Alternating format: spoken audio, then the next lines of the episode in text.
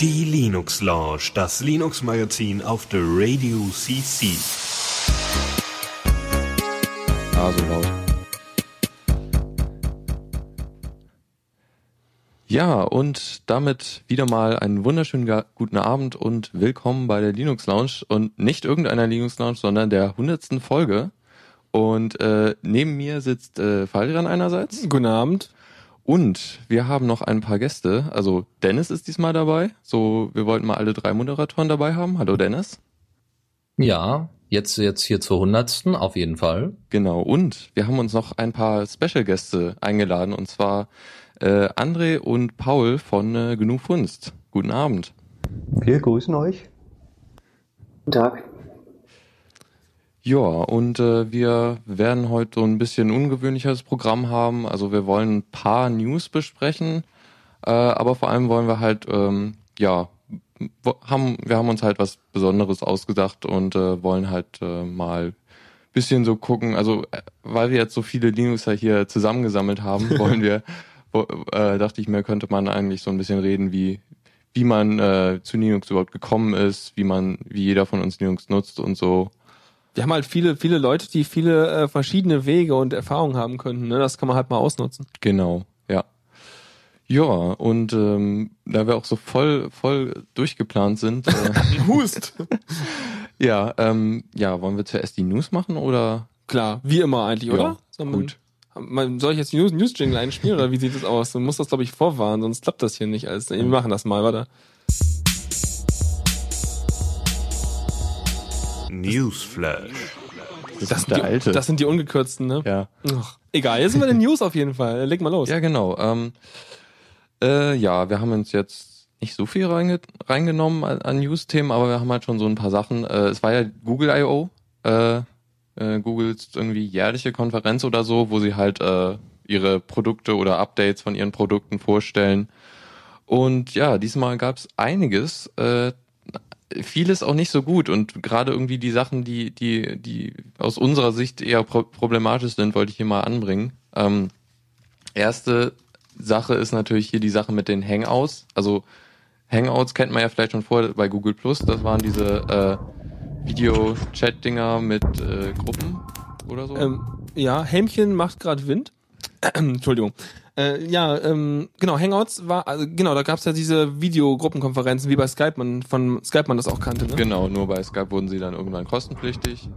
Also man musste Skype Pro oder wie auch immer das hieß haben. Ja, genau, Videogruppen, ja, also One-on-One -on -one geht immer noch, ne? Und irgendwie bis zu zehn Leute konnte man irgendwie, wenn man dann Skype Pro hatte. Ja, genau. Und Hangout war halt dann wirklich, keine Ahnung, wie viel, das war nicht wenig, was man da mal reinmachen konnte, oder? Äh, beim Google Hangout konntest du auch bis zu zehn Leute Ach so, reinpacken. okay, ja. Macht und dann irgendwann kam ja Hangouts on Air, ne? Ja, genau, das, das, da konntest du dann halt wirklich so, so, so Livestreams machen, was ja zu Anfang wegen der GEMA in Deutschland nicht ging. Ja, wieso? Geht das mittlerweile? Ja, inzwischen geht's. Die haben sich irgendwie geeinigt. GEMA. Ach so, okay. Ich hatte gerade, ich hatte gerade diese, diese, diese 500 Zuschauer Senderegelung im Kopf, dass man äh, deswegen äh, ja, das nicht kann. Vielleicht auch deswegen.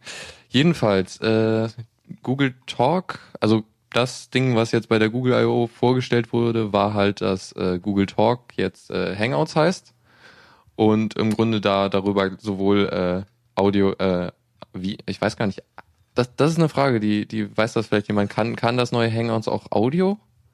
Oder muss, muss man, wenn man mit jemandem reden will, auch Video direkt machen? Also man muss das Video nicht einschalten, aber ähm, das, das Plugin, was man hochfährt, also prinzipiell fährt man halt auch eine Videoverbindung hoch, wenn man damit redet. Ah, okay. Weil ich das gesehen habe. Ah, okay, gut. Ich dachte schon, die würden jetzt einen dazu zwingen, wirklich, dass man sich immer sehen muss. Und das will man vielleicht auch nicht immer. Ich, ich glaube, das war so, man kann halt irgendwie Video und Audio jeweils ausschalten, wenn man irgendwie den Hangout dran hat. Ah, okay. Ja. Jedenfalls, äh, Hangouts ist jetzt im Grunde Google Talk, Talk und das alte Hangout zusammen. Äh, unangenehme Nebenwirkung, was das jetzt hat. Also man kann das immer noch über XMPP, äh, kann man sich einloggen und die Nachrichten kriegen, aber es gibt kein, äh, kein äh, hier, also kein, also der Google-Server redet nicht mehr mit anderen Java-Servern. Heißt also, ja, wenn, wenn man sich früher über äh, Java oder XMPP äh, mit einem, der jetzt, der auf dem Google Talk Server war, äh, unterhalten hat, dass da, da ist halt jetzt nichts mehr. Also vorher war das ja so, man konnte mit seinem Google-Account quasi benutzen als, oh, ich habe schon einen Jabber-Account und konnte damit ganz leicht mit anderen Leuten reden. Ähm, geht halt jetzt nicht mehr. Das heißt, ähm, ja, wenn man jetzt wieder irgendwie Jabber benutzen will, vernünftig, dann sollte man sich doch lieber einen Jabber-Account holen auf einem anderen Server und nicht bei Google. Ja. Dann kommt man, glaube ich, in die Hangouts, äh, kommt man vor allem, glaube ich, nicht so gut rein per, per nur XMPP. Ja. Ähm, Ja, klar. Also, Ich, es gibt aber auch irgendwelche Jabber-Erweiterungen, das finde ich mal ganz interessant, weil bisher habe ich noch nicht das Gefühl, dass es irgendwie alltagstauglich ist. Irgendwelche Jabber-Erweiterungen, mit denen man halt Audio- und Video-Calls auch machen kann über das äh, Jabber-Zeug. Aber so in der Praxis habe ich das noch nicht so richtig erlebt. also das, Gibt's, die haben wir auch schon in der Praxis erlebt, Aha. auch schon vorgestellt. Ähm, was da drin nicht drin ist, sind äh, Konferenzsysteme. Also mit mehr als einer anderen Person. Richtig, äh, das nicht. Und äh, Google benutzt selbst für seinen Jabber-Kram ein paar Erweiterungen, die nicht dem Standard entsprechen, die aber sehr gut dokumentiert sind, muss man ihnen lassen. Mhm. Die Hangouts allerdings sind auch wieder nicht so richtig dokumentiert. ja, also der Hangouts ist auch intern kein XMPP mehr. Also das, das ist jetzt irgendwas komplett eigenes. Ich weiß auch nicht, ob das jetzt in irgendeiner Weise offen ist. Wahrscheinlich eher nicht. Dazu muss man fairerweise auch wieder sagen, für, äh, für Videokonferenzen, also für mehrere Leute, gibt's in XMPP keine Standardspezifikation, keine abgeschlossene. Es gibt da irgendein Dokument, was, ähm, wo irgendwie ganz groß drum, oben drüber steht, äh, man, man soll das nicht benutzen. Das ist Das das, Liebsten. das äh, Multi-User-Jingle. Also Jingle heißt halt dieses Ding, um, um Videochat zu machen, äh, One-to-One. Dann gibt's Multi-User-Jingle und das ist ähm, so richtig, äh, traut sich da gar noch keiner ran.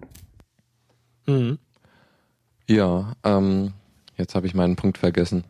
Das ist blöd. Äh, Willst du ein Semikolon? Ah, ja, jetzt weiß ich es wieder. Ähm, Hangouts, was mir bei Hangouts aufgefallen ist, ist, dass es so ein paar Sachen hat, die äh, dieses äh, un unsägliche WhatsApp schon länger haben. Äh, sprich sowas wie Foto teilen, also sehr einfach Fotos oder Dateien über, äh, über, über dieses Chat-Protokoll äh, zu teilen, was ja auch in XMPP nicht drin war oder nicht wirklich machbar ist. Man hätte es halt über einen anderen Server ähm, machen müssen. Ne, du hast ja so Dateiübertragungen, ne, die auch immer alle nicht so richtig funktionieren, Ja. weil keiner irgendwelche Ports offen hat ja, und so du Kram, willst ne? halt irgendwie, ich, ich vermute mal stark, äh, Hangouts macht das halt so, das wird auf dem Google-Server hochgeladen und der andere kann sich das dann halt runterladen. Ja. Und äh, ja, ähm, ich So, weiß auch aber hier äh, Hangouts, die müssen doch alle mit Flash irgendwie funktionieren, oder? das Äh, ist, soweit weil ich weiß, ähm, eigentlich gibt's ja WebSockets und irgendwann. Die haben Also- ein eigenes ah, Browser-Plugin dafür. Genau, du hast doch das, du hast doch das Google proprietäres- Talk Plugin. Oh, schrecklich. Ja. Das heißt, es sollte wahrscheinlich irgendwann, wenn sie ein bisschen weiter dran arbeiten wollen und wenn sie das irgendwie ein bisschen öffnen wollen, äh, machen sie vielleicht äh, ein WebRTC ähm, äh, über, ähm, Verbindung äh, und und hauen das äh, Plugin raus. das kann ich mir echt gut vorstellen. Was ich gesehen habe, geht, äh, gibt's alle halbe Jahre mal wieder irgendeinen Blog-Eintrag von so einem Google-Entwickler, wo dann das Gerücht umgeht, dass die die Hangouts nach außen hin mit irgendwelchen ähm, offenen Interfaces öffnen wollen. Und äh, bisher ist dabei irgendwie noch nichts rumgekommen. Äh, so wie sie das, äh, Naja, wie sie äh, eine Google Plus API haben wollen. Wollen die das? Äh, ja, nee. OAuth haben sie ja schon. ja, Naja, ich meine, sie wollen ja, also bei Google Plus, da wollen sie ja auch einfach nicht, dass da irgendwelche äh, Sachen, irgendwelche Posts hinmachen, weil sie an ihr System ein bisschen clean und nicht zugemüllt haben wollen. Mhm. Wobei es, glaube ich, die ein, das einzige System, was bisher automatisiert Sachen auf Google Plus posten darf, ist, glaube ich, Hootsuite oder so ähnlich. also ein Partner von Google dann. Ja. Ja. Naja. Ja, ähm, ja, das ist halt irgendwo auf Twitter kam auch noch mal rüber, das äh, wäre so jetzt fast das äh, oder sieht schlecht aus für Jabba, weil halt der Google Talk Server so das größte Jabba Ding war und es war halt auch sehr einfach Leuten zu sagen, ja, hier benutzt mal den Google Talk Server, da habt ihr direkt Jabba. Das, das Schöne ist jetzt aber wieder, dass man sagen könnte, okay, die Leute haben sich an Jabba ein bisschen gewöhnt und haben auch ihre Kontakte auf Jabba. Und vielleicht, wenn sie nicht nur komplett im Google-Universum sind. Und ähm, das heißt, äh, wenn sie jetzt überlegen, ah, oh Moment, der Server geht da jetzt nicht mehr, ähm, dann hole ich mir halt woanders ein Konto, dann haben sie halt die Software halt auch schon, die sonst mit ihrem Google-Account das irgendwie gemacht hat, dann können sie es einfach mit irgendeinem Jabba-Account benutzen, weil sie haben die Software halt schon rumliegen. Mhm. Ja, stimmt eigentlich. Ja, aber ich Man hat aber auch ein Problem mit den, äh, also ich finde das Server-Switchen von Google, äh, von Google Talk schon richtig. Das Problem ist aber, dass ähm, es sehr wenige äh, Server gibt, die sehr bekannt sind. Äh, das heißt, wir haben zum Beispiel von den vom Chaos Computer Club den Jabber CCC Server und so weiter und äh, die brechen dann vielleicht noch über der Last zus Wobei- äh, durch die Last zusammen oder haben noch andere Probleme. wenn man, wenn man die fragt, sagen die auch immer so, nee, nimm mal einen anderen Server, wir haben schon Ja. genug Leute, wir wollen hier Dezentralität, mach doch einfach deinen eigenen auf, hey. Ja, Juhu. Ja. Als Und dann, wir das dann, dann reg dich über die Downtime auf. Nee, also, ähm, Aber mehr, es ist eigentlich einfacher als einen Mail-Server zu betreiben, oder? ja, ich glaube, Mhm. man braucht nur dieses eine, dieses eJabber-D oder was das ist, da irgendwie starten und ein bisschen konfigurieren und ich glaube, dann funktioniert das. Also ich habe es noch nie gemacht, aber ich kann mir vorstellen, dass es nicht so schwer ist. Also Ich wahrscheinlich, wahrscheinlich ist es einfacher, als eine Diaspora-Instanz aufzusetzen. Äh, Das Kann wahrscheinlich, ich mir ja. gut vorstellen. Aber ich Es saß gibt- auch Also es ist auch Es gibt einfacher auch als Wikimedia aufzusetzen. Okay. Habe ich, hab ich noch nie versucht. Es gibt, es gibt auch wohl auch, es gibt wohl auch schon äh, Implementierungen äh, für Node.js für den Java-Server, so dass du ähm, das doch relativ einfach installieren kannst und aufrichten, äh, einrichten kannst. Java-Daemon. Ich habe mal daneben gesessen, als jemand versucht hat, mehrere eJava-Daemons dann redundant zu betreiben und so. Und da gibt's noch mal ganz, ganz hässliche Effekte. Aber so an sich, einen davon irgendwie auf einem kleinen Server, ich glaube, das ist relativ, relativ straightforward. Ah, schön. Gut, könnte man auch mal ausprobieren, wenn man dann einen äh, Root-Server hätte, was Ja. ja. auch wieder ein Problem ist. Ja. Ansonsten, wie immer, äh, ist das die Sache, sprecht euren Hausnerd an. Ähm, der kann euch dann da weiterhelfen. Ähm, Oder, wie, wie, wie mir jetzt erlaubt wurde, äh, der Coding for Coffee äh, Java-Server hat noch Kapazitäten frei. So Aha. als Werbeblock. Oha, oha. Yeah. Gleich, gleich ist er tot. Nein. Ich meine, da ist es wieder die mal die Sache, ne? Ähm, äh, ist immer schön, wenn man natürlich so bei solchen Sachen die Serverbetreiber auch kennt. Ich meine, Google kann man sowieso nicht vertrauen. Die Sachen sind ja auch, also wenn das irgendwie alles SSL-Zeug ist, dann kommt das ja auch irgendwie ein bisschen verschlüsselt, aber auf dem Server ist es ja wieder entschlüsselt, außer man macht irgendwelches äh, GPG-Zeug oder irgendwie dieses ähm, OTR-Zeug. Aber ansonsten, ähm, ja, ist immer ganz Ja. gut, eine verlässliche Infrastruktur zu haben. Dann hat man verschiedene Java-Klienten und dann Genau. hat einer gerade den, den Session-Key Genau. geladen und der andere aber doch nicht. Ja. Deswegen mache ich das auch nicht. Das ist das Problem, weil das alles noch ein bisschen hakelig und nervig. Ja. Ich, ich habe das halt bei mir mal installiert, weil wieder viele andere Leute das machen. Und jetzt helfe ich es anderen Leuten deswegen eben auch über, weil ich es benutze und bei anderen Leuten kommen dann auch plötzlich gescrambelte Sachen an, weil ich auch irgendwie ähm, das immer nicht abschalte und Mhm. Ist einfach noch nicht gut genug. Benjamin schreibt jetzt hier gerade ne, im, im Chat äh, an Lukas, äh, wenn ihr bei The Radio CC die DNS-Anträge anlegt, könnte ich auf äh, dem Jabber-Server auch einen at The Radio CC anbieten. äh, Ja, allerdings sind also wir. ein Jabber-Server für The Radio CC? Hm. Naja, nee, lass mal. Das ist letztendlich, können man genauso die anderen benutzen. Ich meine, ein DNS-Eintrag ist einfach ein Alias. Von daher, ich glaube, das ist kein Mehrwert wirklich. Hm. Wäre eher so wert hier, dass man die CC-Adresse benutzen könnte. Also die Mailadresse. Ja. Auch als, ja, ach komm.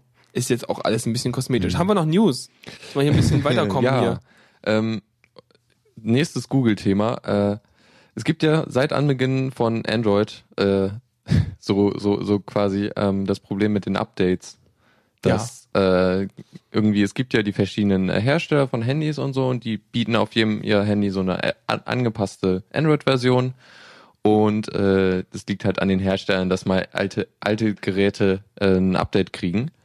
Und äh, Google ist da ja schon seit Jahren dran, das irgendwie zu lösen. Und jetzt haben sie äh, quasi angeblich die Lösung gefunden. Wie die anderen fünf Male, als sie schon erzählt haben, wir haben jetzt die Lösung für unser Update-Problem. Ja, und ich glaube, das letzte Mal war es sogar die gleiche Lösung wie jetzt.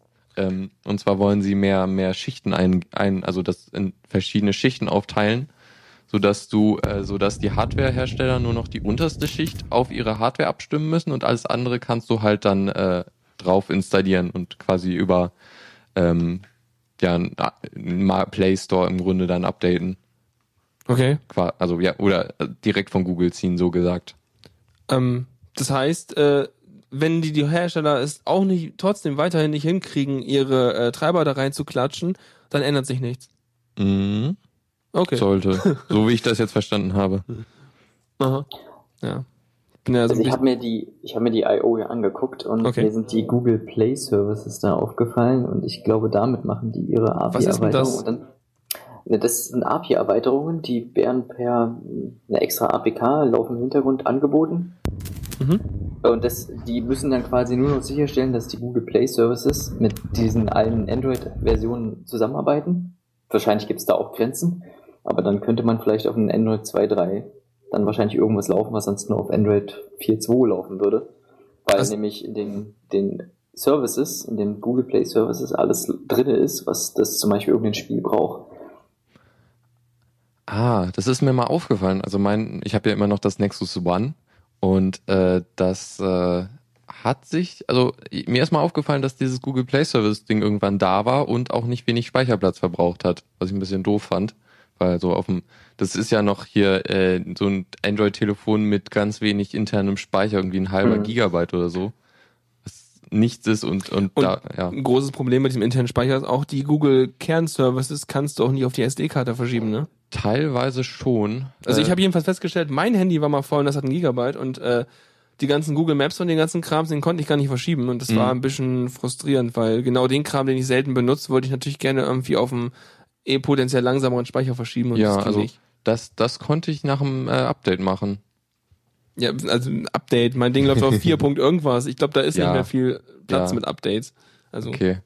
Ähm, naja, jedenfalls äh, ha, Google Play Services waren dann irgendwann da und äh, hier, ähm, ich krieg immer mehr so so Google Apps, die äh, in dem neuen äh, Android 4.0 Style gemacht sind. Also jetzt zum Beispiel habe ich endlich, äh, also hier Google Google äh, Google Talk, genau. Das ha hatte sich Ewigkeiten nicht geupdatet und jetzt habe ich halt das Update auf Hangout gekriegt mhm. was doch ziemlich nett ist eigentlich.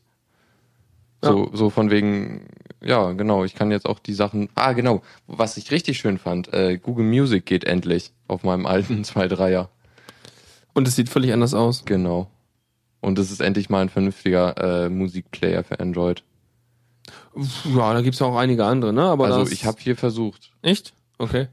Winamp war okay, hatte aber Probleme mit, ähm, ähm, der hat plötzlich irgendwie meine Podcast pausiert. So ganz Ja. random. Okay. Ja. Naja, ich höre Mhm. halt kaum Musik auf dem Dings. Und dann wahrscheinlich auch über die einfach, über die ganz normale Google Music, Google Music App. Ja, genau. Wir brauchen da definitiv noch eine weitere Plattform irgendwie auf dem Markt. Du meinst jetzt so ähm, Was Handy-OS-mäßig? Für eine Überleitung. ist eine Überleitung. Mhm. Hörer. Jetzt, wo wir Ja, darüber eine geredet haben, dass eine Überleitung Überleitung. ist, können wir auch Ja, eigentlich fortfahren, es- ne?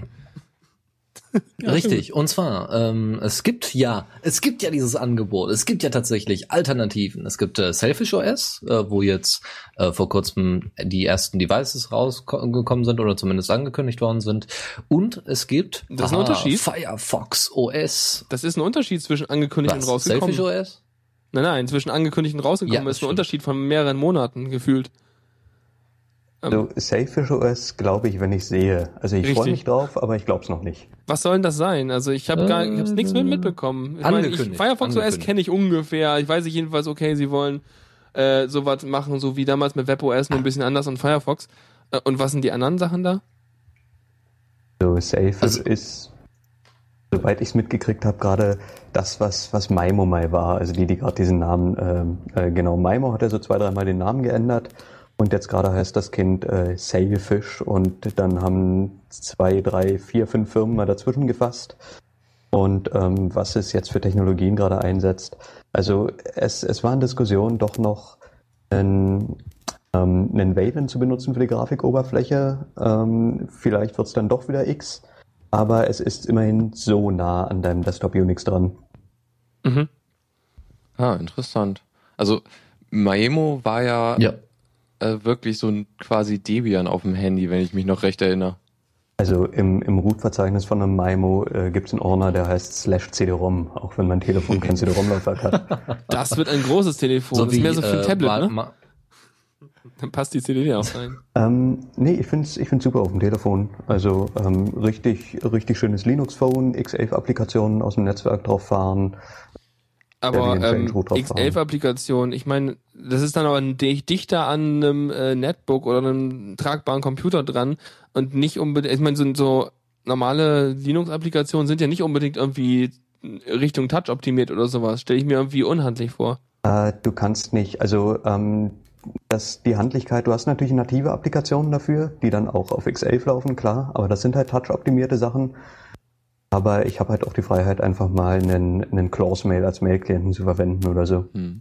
Also was der Vorteil, der mir da so vorschwebt, ist, äh, dass die Portierung von X11-Applikationen auf so ein mobiles Gerät dann leichter sind, weil du dann eher nur die GUI anpassen musst und nicht, nicht den Code darunter. Im Wesentlichen schon, genau, ja. Ja, das könnte spannender sein. Und Hm. vielleicht kannst du es auch leichter Ja, simulieren auf dem genau. Rechner. Und ähm, ja, das fand ich halt so toll. Und ich habe es bei Android ähm, in der Form noch nicht gesehen, auch wenn viele Sachen von Android relativ frei sind. Und ich bin sehr, sehr, sehr gespannt, so ein Firefox OS tatsächlich mal in der Hand zu halten und gucken, was das und zu gucken, was das tatsächlich tut. Ja, komm mal vorbei. Komm einfach Ja, vorbei, was tut's ist ja denn, nicht weit Dennis? und Du dann hast so ein kann ich dir Ding. das gerne mal zeigen. Ne? Ja, ich habe das Ding jetzt seit ein, zwei Wochen und Wie heißt- hab wie- wie jetzt heißt das denn das auch Ding irgendwie als erstmal? mein Standard. Dennis, la- lass uns doch mal unterbrechen, ist, äh, Dennis. Geeks Phone. Du redest ja immer weiter. Ja, dann hier. Nein, das ist die Latenz. Das Ach so, ist halt du das hast so viel Problem. Latenz? So viel habe ich gar nicht. Ähm, Na gut. Ja, ich, ja, schon ziemlich, aber wir, wir versuchen das mal. Also, ähm, das Firefox OS äh, Device ist das Geeks Phone. Das ist der Developer Preview, den, ähm, den äh, die Firefox Entwickler auch derzeit schon nutzen, schon seit einem Jahr ungefähr. Und äh, das ist das Peak. Es gibt ja zwei Versionen, aber das Kian, das ist ein bisschen kleiner. Und äh, ich habe das Peak, das ist, äh, weiß ich nicht, hat eine äh, Bildschirmdiagonale von 4,2 Zoll und ähm, ja, weiß ich nicht, 8 Megapixel Kamera und äh, weiß ich nicht, 2 Gigabyte Grundspeicher, alles aufrüstbar mit äh, SD-Karten ähm, und 512 MB Arbeitsspeicher, ein Dual-Core mit 1,2 Gigahertz und habe ich mir jetzt alles aus dem Kopf rausgesucht, ja. Okay. Und da läuft das Firefox OS-Zeug drauf und ähm, du hast ja schon eine Woche lang benutzt. Ähm, wenn- also wenn man das erstmal über, überlegt, so, äh, du hast sonst auch mal ein Android-System benutzt oder was hast du vorher gehabt? Genau, ich hatte vorher ein uraltes Wildfire, weil ich einfach eins haben wollte, was äh, sehr lange mit dem Akku klarkommt, äh, für die Grundbedürfnisse reicht, wie kurz mal Mails, RSS-Feeds und äh, ja, ähm, Kontakte und Telefon und SMS vielleicht auch noch kann. Äh, mehr wollte ich nicht und deswegen hatte ich damals immer das Wildfire, aber das war mir einfach zu klein und zu klobig. Jetzt hast du uns viel über das Gerät gesagt, aber mich interessiert ja das OS. Gib mal Richtig. Fische. Deswegen Ja, meinte ich gerade kurz mit dem Android, damit man es im Kontrast sehen kann. Mhm. Genau, also das war auch ein älteres Android, weiß ich nicht, das war noch ein 2.3. Ja, jetzt zum Firefox. Also ist Zack. schon, äh, schon ein bisschen. Genau. Und zwar, äh, das Firefox OS äh, sieht sehr ähnlich aus wie äh, das normale Android, äh, das aktuelle Android, ähm, im Sinne von, ja, wir haben dann halt Icons, die rund sind und nicht abgerundet eckig und nicht nur eckig und äh, wir haben auch nicht so ein Design, was Metro hat, äh, wo es ganz eckig ist. Also es ist alles sehr runder, sehr warm von den Farben her und im, ähm, wenn man das Ding anmacht, hat man erstmal einen, einen Screen, wo man direkt die Auswahl hat zwischen unlocken oder direkt ein Foto machen. Ähm, Das haben wir ja auch ist. Android. Ähm, das heißt, Das habe ich genau. ja auch. ähm, dann, äh, dann hat man einen Screen, wo man eigentlich, zumindest jetzt noch nicht, irgendetwas draufpacken kann. Da ist einfach nur die Uhr drauf und der Hintergrund sichtbar. Sieht hübsch aus, kann man dann super in den Geschäften dann einfach so zeigen. Ähm, swipet man nach äh, links, ähm, dann kommt man zu einem Bildschirm, der eine Suche darstellt. Die ist äh, äh, ja von von Bing äh, ähm, von Bing unterstützt Ah. und man hat hier mehrere Kategorien. Da kann man auch Kategorien hinzufügen, wie zum Beispiel Musik, Spiele, Ähm. Social, äh, Mo Movies und so weiter. Ähm, von, von der Navigation jetzt her so erstmal so abstrakt gesehen, ähm, man hat jetzt auch wieder so mehrere Homescreens wie bei Android, wo man so hin und her wechseln kann, wenn man drüber wischt, oder? Oder wie ist das? So sieht's aus. Nur, dass sie, ja genau, also man hat einen Hauptscreen, äh, da ist eigentlich nichts drauf, außer eine Uhr und das Datum. Mhm. Und unten eben die normalen Icons. Äh, auf der linken Seite, wie gesagt, nur die Suche mit den Ja. jeweiligen Kategorien, in denen man dann nochmal suchen kann. Und auf der rechten Seite zwei Screens, zwei Desktops, sagen wir mal, Homescreens, äh, wo nochmal äh, nur die Anwendungen sind. Und zwar alle Anwendungen, die auf dem Device sind.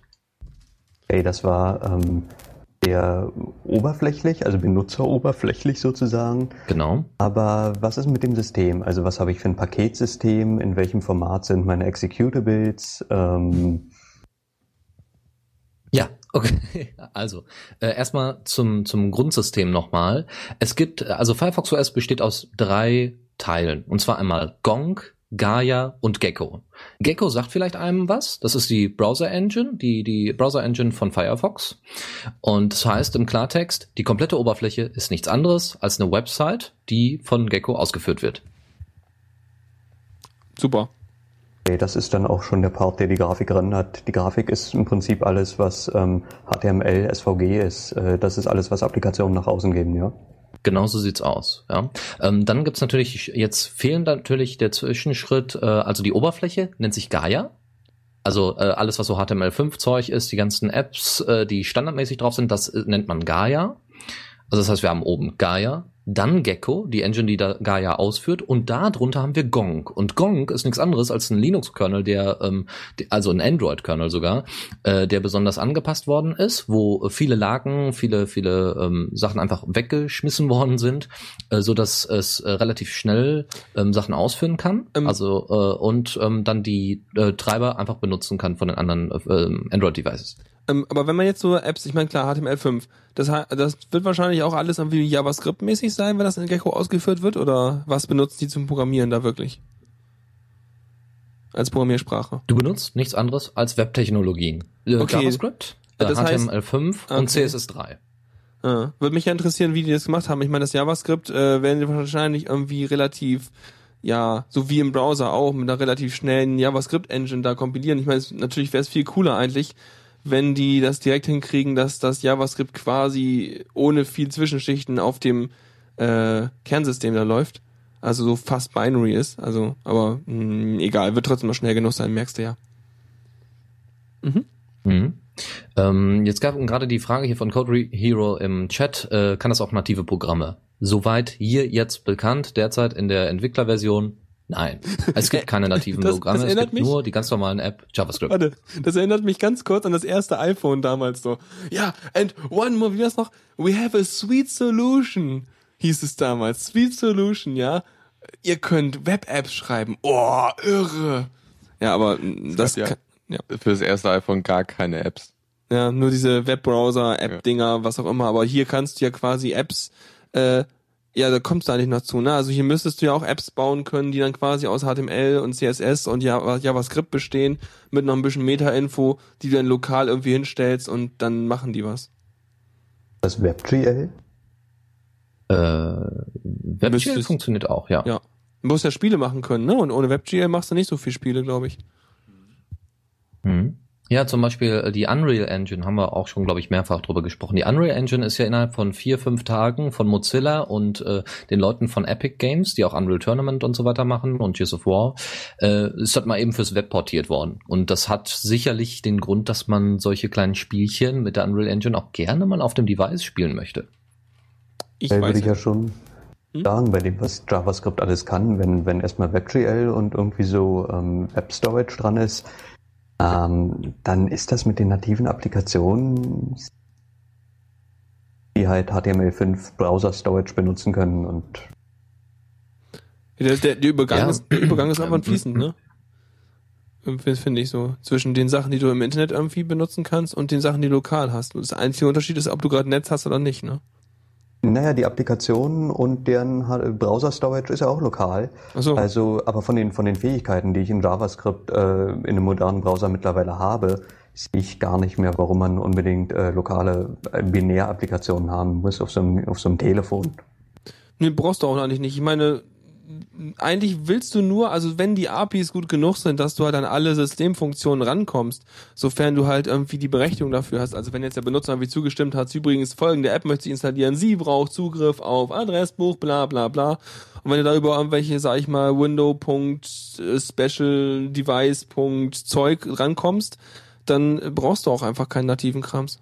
Also außer JavaScript-Zeug halt so ein bisschen, ne? Genau. Also man kommt wirklich an, an die ganzen, die nennen sich dann Web-APIs, äh, da kommt man dann äh, relativ einfach dran, aber es gibt viele verschiedene Arten von Apps, auch was Sicherheit angeht. Da hat äh, sich Fire, äh, haben sich die Leute von Mozilla ein bisschen mehr überlegt. Kurz noch eine äh, Antwort zu einer Frage, ähm, die jetzt von Kugelfan kam. Läuft die Unreal Engine da vernünftig drauf? Äh, wahrscheinlich nicht. Ich habe es noch nicht ausprobiert und ich wage es auch nicht auf dem kleinen Device mit 512 MB äh, das Ding auszuprobieren.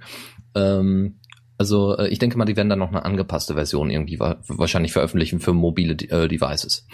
Das ist schon ähm, wichtig. Also früher hat man immer davon gesprochen, ob das, ob der Prozessor irgendwie ähm, Turing vollständig ist und heute heißt es nur noch Does it run Doom? Ja, so ungefähr, ja. Ähm, so, wo waren wir denn jetzt gerade? genau, die APIs, genau. Ähm, es, es, also es gibt verschiedene Apps, äh, App-Arten. Es gibt einmal die Hosted Apps und die Packaged Apps. Die Packaged Apps sind sowas wie die APKs unter Android. Kann man sehr gut vergleichen. Die Hosted Apps sind äh, Applikationen nicht so wie im Play Store, natürlich auch, aber sie sind vor allem Applikationen, die relativ wenig Daten haben, die auf dem Device gespeichert werden müssen. Das heißt, man hat zum Beispiel eine Wikipedia-App, ja, da gibt's wenig Daten, die man wirklich zwischenspeichern muss. Das heißt, man sagt, damit man immer die aktuelle Version hat von der äh, Wikipedia-App, äh, sagt man, wir hosten das einfach. Wikipedia hostet das an sich, für sich alleine und äh, sagt dann, ja, wir bieten jetzt hier unsere Firefox OS App an, was eigentlich nichts anderes ist als ein Frame mit eben den Inhalten von, von der Wikipedia so ungefähr. Habe ich ordentliche Applikationen, um auf ähm, um FTP-Klienten, WebDAV-Klienten, äh, SMB-Klienten und sowas. Das ist bei Android ganz furchtbar aufgefallen, dass die, ähm, zumindest im F-Droid-Repository, äh, habe ich äh, irgendwie mehrere verschiedene Webserver und FTP-Server, um auf meinem Telefon einen FTP-Server hochzuziehen. Aber ich kann extern nicht auf sowas zugreifen und das hat mich so ein bisschen ähm, stutzig gemacht immer. Um, ähm, also, also wie gesagt, ist ja derzeit. Ja, bitte. Äh, ich habe, also bis jetzt hat, konnte fast jeder File-Manager, den ich benutzt habe, direkt SFTP und Samba und ja. FTP und so Zeug. Also ich habe hier bei mir benutzt, äh, warte, ich habe es gleich offen, äh, und zwar File Expert benutze ich hier. Und damit kann ich halt auf dem SFTP, auf dem FTP, auf dem Samba drauf connecten, das ist kein, kein Problem. Ja gut, das ist aus dem Play, äh, Play Store, oder? Ja, stimmt, natürlich. Wieso? Äh, äh, äh, äh im, Im F-Droid hast du ähm, sehr weniger. Also es gibt einen File-Manager, der ist ein bisschen in der Entwicklung, der macht das alles. Ähm, ansonsten gibt es einen Haufen File-Manager, die das alles nicht können. Also so ähm, freie Sachen habe ich da noch nicht gesehen. Ach so, ja. Ich weiß nicht, ich meine, ich habe einen Play Store. So, ähm, ja, also ich meine, wenn man jetzt wirklich ein freies OS haben möchte, ähm, was jetzt unabhängig von von äh, Play Store und so weiter läuft, wo auch alle Applikationen dann in einem in einem ähm, äh, Store sind, ähm, das ist nicht unbedingt so beabsichtigt von Mozilla. Ähm, Mozilla sagt dann, wir öffnen das dann schon sehr auch für andere Stores. Die können sich dann natürlich bei Mozilla dann verifizieren oder ähm, können dann die Apps dann auch in den Firefox OS Store rüberziehen. Es geht vor allem um Sicherheitsaspekte und da kommen wir jetzt zu. Also es gibt, wie gesagt, die Package-Apps. Also, oder ah. fall drin erst, wolltest du noch was Dennis? sagen? Kurze Frage ja. zwischendrin. Ja. Ähm, das war vorhin im Chat. Wie sieht's denn mit der mit Zugriff aufs Dateisystem aus? Da gibt's derzeit, also ich habe zumindest hier keine App drauf und auch äh, über ähm, über den Marketplace gibt es wohl noch keine Möglichkeit äh, auf das Dateisystem in der rohen Form zuzugreifen. Also es gibt noch keine Dateimanager. Ah, okay, aber also verhindert das System das irgendwie bei An also Android kannst du ja eigentlich ja. relativ einfach so einen Dateimanager schreiben. Ja, Nochmal bitte, Lukas, das kam nicht ganz rüber. Na, also es, bei Android ist es halt relativ leicht, weil das System einen nicht verbietet, auf die SD-Karte, auf die Ordnerstruktur dazu zuzugreifen. Also ob man quasi unter dem äh, Firefox OS auch die Möglichkeit hat, einfach äh, das da rumzugucken auf der SD-Karte und sich das alles anzugucken oder ob man irgendwie in so einer Art äh, seiner eigenen Sandbox oder Abstraktionswelt gefangen ist oder so. Wäre ja typisch für JavaScript, nicht? Ja. Hm. Ähm, es ist, ähm, so, dass das, dass das Teil der Web-API ist. Ähm, die muss, das heißt, nicht jeder darf natürlich auf deine SD-Karte zugreifen, ganz klar. Und das wird dann geregelt durch, also es wird nicht nur angegeben, so von wegen, der greift auf dein, deine SIM-Karte, auf deine SMS und so weiter zu. Das wird nicht nur angegeben, so wie bei Android, sondern es wird auch äh, schlicht unterteilt. Es wird gesagt, ähm, es gibt die normalen Web-Apps, die Open Web-Apps, dann gibt es die Privileged Apps und die Certified. Und genau in dieser Reihenfolge geht es auch von äh, ganz offen, so von wegen ist uns eigentlich fast egal, welche Verbindungen da aufgebaut werden, ähm, äh, bis zu eben, wir gucken ganz genau nach, was da passiert und wer auf welche APIs zugreifen möchte. Zum Beispiel auf die SMS-App kann nicht jeder zugreifen, sondern nur Certified Apps, also der höchste Sicherheitsstand. Und das wird dann von Mozilla überprüft, direkt im Quellcode. Womit finanzieren die das denn, dass sie das überprüfen? Ich meine, ähm, ähm, wo, wo kriegen die denn ihr Geld dafür her? also ich meine, äh, äh, Sachen, Also wie sich Mozilla fin also ich meine Sachen, Sachen, die Ja, im Quellcode genau. Irgendwie nochmal von Dritten überprüft werden, stelle ich mir sehr teuer vor, weil Code Reviews sind nicht günstig.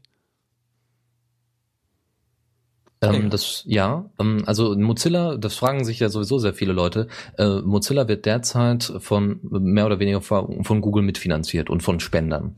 Ähm, Google hat ja äh, standardmäßig sich in die Firefox OS, also äh, Firefox in den Browser in die Suche eingeklinkt und bezahlt dafür gar nicht mal schlecht. Ähm, es gibt ja relativ wenig äh, wirklich ähm, äh, ja 24/7 Entwickler für Mozilla und und ähm, überhaupt Leute, die da äh, wirklich einen Beruf äh, ergreifen in der Mozilla Foundation und dafür Geld kriegen. Ähm, und deswegen rechnet sich das derzeit noch. Die meisten machen das mehr oder weniger freiwillig. Also machen das mehr, äh, auf jeden Fall freiwillig. So. Die werden gepeitscht oder was? Nein. Ja. Mhm. Okay. Äh, Und denk, ich denke mal, dass sie das mit dem mit dem Firefox OS Store tatsächlich dann so machen wollen, dass äh, dass sie dann mit den Bezahl-Apps ein bisschen Geld reinholen und sich auch mit ähm, mit Google dann eher anlegen können, weil äh, wenn Google einfach mal die Zahlungen an Mozilla einstellt, hat man ein Problem. Ja, also sie bauen ja jetzt zum Beispiel auch bei Firefox OS auf Bing. Ja, ja, das egal, ja, das kriegen die schon hin, würde ich sagen. Also, ihr habt dann keine weiteren Fragen mehr zu Firefox OS, euer Ehren. Ja, so, äh, sonst noch jemand? Also ich meine, äh, was was haben wir dann noch? Privileged Apps, mh, ja. Ähm, ich habe ich hab ja warte, schon ein bisschen noch eine angefangen. Frage? Habe ich eine ordentliche Shell? ja, bitte. Achso, äh, Hämchen, ähm, hat schon. Äh, ha Habe ich eine ordentliche Shell? Nee, also überhaupt nicht. Auf Android hatte ich die, die war so lala. Ähm, die auf Maimo ist halt ziemlich ordentlich. Du brauchst halt auf Android einen, einen Root-Zugriff. Sonst kannst du auf System, auf deinem Telefon wenig machen. Ähm, ja, naja, so, so mal irgendwie einen Shell-Loop äh, schreiben kann ich halt trotzdem. Äh, und ich habe irgendwie SSH und kann auf andere Rechner ähm, auch ziemlich gut drauf. Das war bei Android, äh, habe ich da schon, fiel mir das schon schwierig, äh, schwerer, auch wenn ich ein Gerät erwischt habe, was tatsächlich Root-Zugriff hatte in dem Moment, wo ich es aus der Packung geholt habe. Cool. Das, Äh. ist, das ist nicht äh, häufig, oder? Glaube nicht, nee. Interessant. Hm. Also ne, um SSH äh, ein klein, ich habe einen ziemlich schicken oder zwei ziemlich schicke Clients sogar, die ich auf einmal auf dem Telefon und auf dem Tablet benutze, die äh, ähm, ziemlich gut mit SSH umgehen. Irgendwie, was war das? Better Terminal Em Emulator Pro und Ähm, ConnectBot. Das ist halt wahrscheinlich wieder nicht im ConnectBot. Äh, doch, doch, klar. Ähm, ja, ConnectBot benutzt eigentlich, benutzen die meisten. Aber der ist auch nur, also gegen, gegen den richtigen OpenSSH-Client ist der auch nur so halb cool. Aber was kann der So. denn nicht? Ich bin nie auf eine FTP Beschränkung gestoßen. richtig. Kann tatsächlich SFTP, aber das ist halt doof, die Art, wie er das macht. Naja, für SFTP habe ich dann ja wieder meinen File-Manager. Genau. Aber nicht im F-Droid natürlich, wahrscheinlich, ja. Ach, Probleme. Ähm, was mich noch interessierte jetzt, Dennis, war ähm, so ein bisschen, wie das mit der App-Navigation läuft. Also du hast ja sozusagen beim Android hast du das ja, also jetzt geht's wieder so an das gar nicht so doll technische Oberflächengedöns. Äh, und zwar hast du da ja die Möglichkeit, wenn du irgendwie ein Bild hast in der Galerie, dann klickst du drauf und sagst du hier teilen mit und dann sagst du mit welcher App und dann geht die App auf und hat das Bild irgendwie schon an dem Platz, wo es die App irgendwie verarbeiten will und sowas. Und wenn du dann irgendwie von dort aus weitergehst und irgendwann dann meinst, nee, ach doch nicht, dann hast du deine Zurücktaste und dann kannst du diesen ganzen Stack von Apps, die sich nacheinander aufgerufen haben, wieder zurückwandern. wie ist dann die Navigation im Firefox OS so? Oder die Interoperabilität zwischen verschiedenen Apps? Also ich habe also ich habe jetzt mal äh, genau das getan, was du gerade äh, genau beschrieben hast. Ich bin in die Galerie gegangen, habe gesagt, ich möchte jetzt ein Bild teilen, alles super. Ähm, es geht einfach ähm, über den kompletten Bildschirm eine Liste auf. Ich kann das per E-Mail sharen, per Wall, also als Ja. Wallpaper einrichten oder per Bluetooth weiterschicken. Und unten gibt's eine Cancel-Taste und das war's. Oh, da ist noch nicht so viel, wa? also ein Ja. Button. Ja. Ne, also ja, es ist ja ja, also ne, was- was, du kannst natürlich sagst- jetzt Twitter hier installieren und das ist schon ja. Wenn, wenn du jetzt sagst, du willst es per E-Mail weiterleiten, dann geht vermutlich dann das äh, systemeigene E-Mail-Programm auf, oder? Ja, Ähm, könntest du ein Sollte anderes E-Mail-Programm installieren und dann würde das stattdessen aufgehen? Sprich, gibt es so Es gibt ja derzeit keins, aber äh, höchstwahrscheinlich ja. ja. Ja. also es, nein, es wird nicht nur auf Default-Apps gebaut. Nein, nein, nein. Nee, also es wird nämlich- da schon das ist jetzt so ein bisschen die dementsprechend, Frage, äh, wie- angepasst. Das, Wie, wie so deren ähm, Konzept aussieht. Ähm, bei, bei Android hast du ja so Intents, wo du sagst, so übrigens, ich möchte jetzt gerne eine E-Mail verschicken und hier ist der Datenanhang, komm mal klar damit. Ja, also Und- genau, es können sich halt Programme als E-Mail-Programme an, äh, an, anmelden oder so. Ja, registrieren. Genau, und, und ein Pro anderes Programm sagt, Anbieten, halt, ja, ja. ich brauche jetzt einen E-Mail-Client. Also schick das mal an E-Mail-Client ja, und ist, ist genau hier so Ja. genauso. Also Ziemlich genau kopiert. Es- Sehr schön. Also man hat, ähm, man hat, man hat in der App, die man, also ich habe ja mich mit der, mit, auch mit der Struktur der, der Firefox OS Apps, ist ja nichts anderes als ein ZIP-File, was man dann später auf Firefox, auf den Firefox Marketplace sch, äh, schickt. Ähm, habe ich mich ein bisschen beschäftigt. Es gibt die sogenannte Manifest-Datei. In dieser Manifest-Datei wird alles klar geregelt. Es wird die äh, Sprache, die Standardsprache vorher eingestellt. Es gibt, äh, äh, werden mehrere Übersetzungen angegeben. Es wird angegeben, welche Datei als erstes gestattet wird und es wird angegeben, äh, ähm, welche, welche äh, Zugriffe diese App haben möchte. Und ähm, das heißt, ihr, äh, das weiß Firefox OS dann sofort, wenn es installiert ist. Und dementsprechend wird es dann auch, wenn ihr die App installiert, äh, dann da reingepackt. Deswegen meine ich gerade, Twitter zum Beispiel, wenn ihr das äh, nachinstalliert, wird das höchstwahrscheinlich auch können. Cool. Okay. dann würde ich das wir Thema vielleicht mal abschließen. Ja. You. Wir sind ähm, immer noch im Newsflash, ne? Und sind schon bei 40 Minuten, also sieh mal ein Yay. bisschen zu hier. Naja, wir haben ja keine Begrenzung. nee, nee, klar. Gut, ähm, wer wollte das mit dem Fairphone äh, anbringen? Ja, kann man, weiß ich nicht, wer, wer hat das reingeschmissen? Ich hab das Point gewesen sein. Ja, Poink ist noch ähm, leise hier, den höre ich kaum.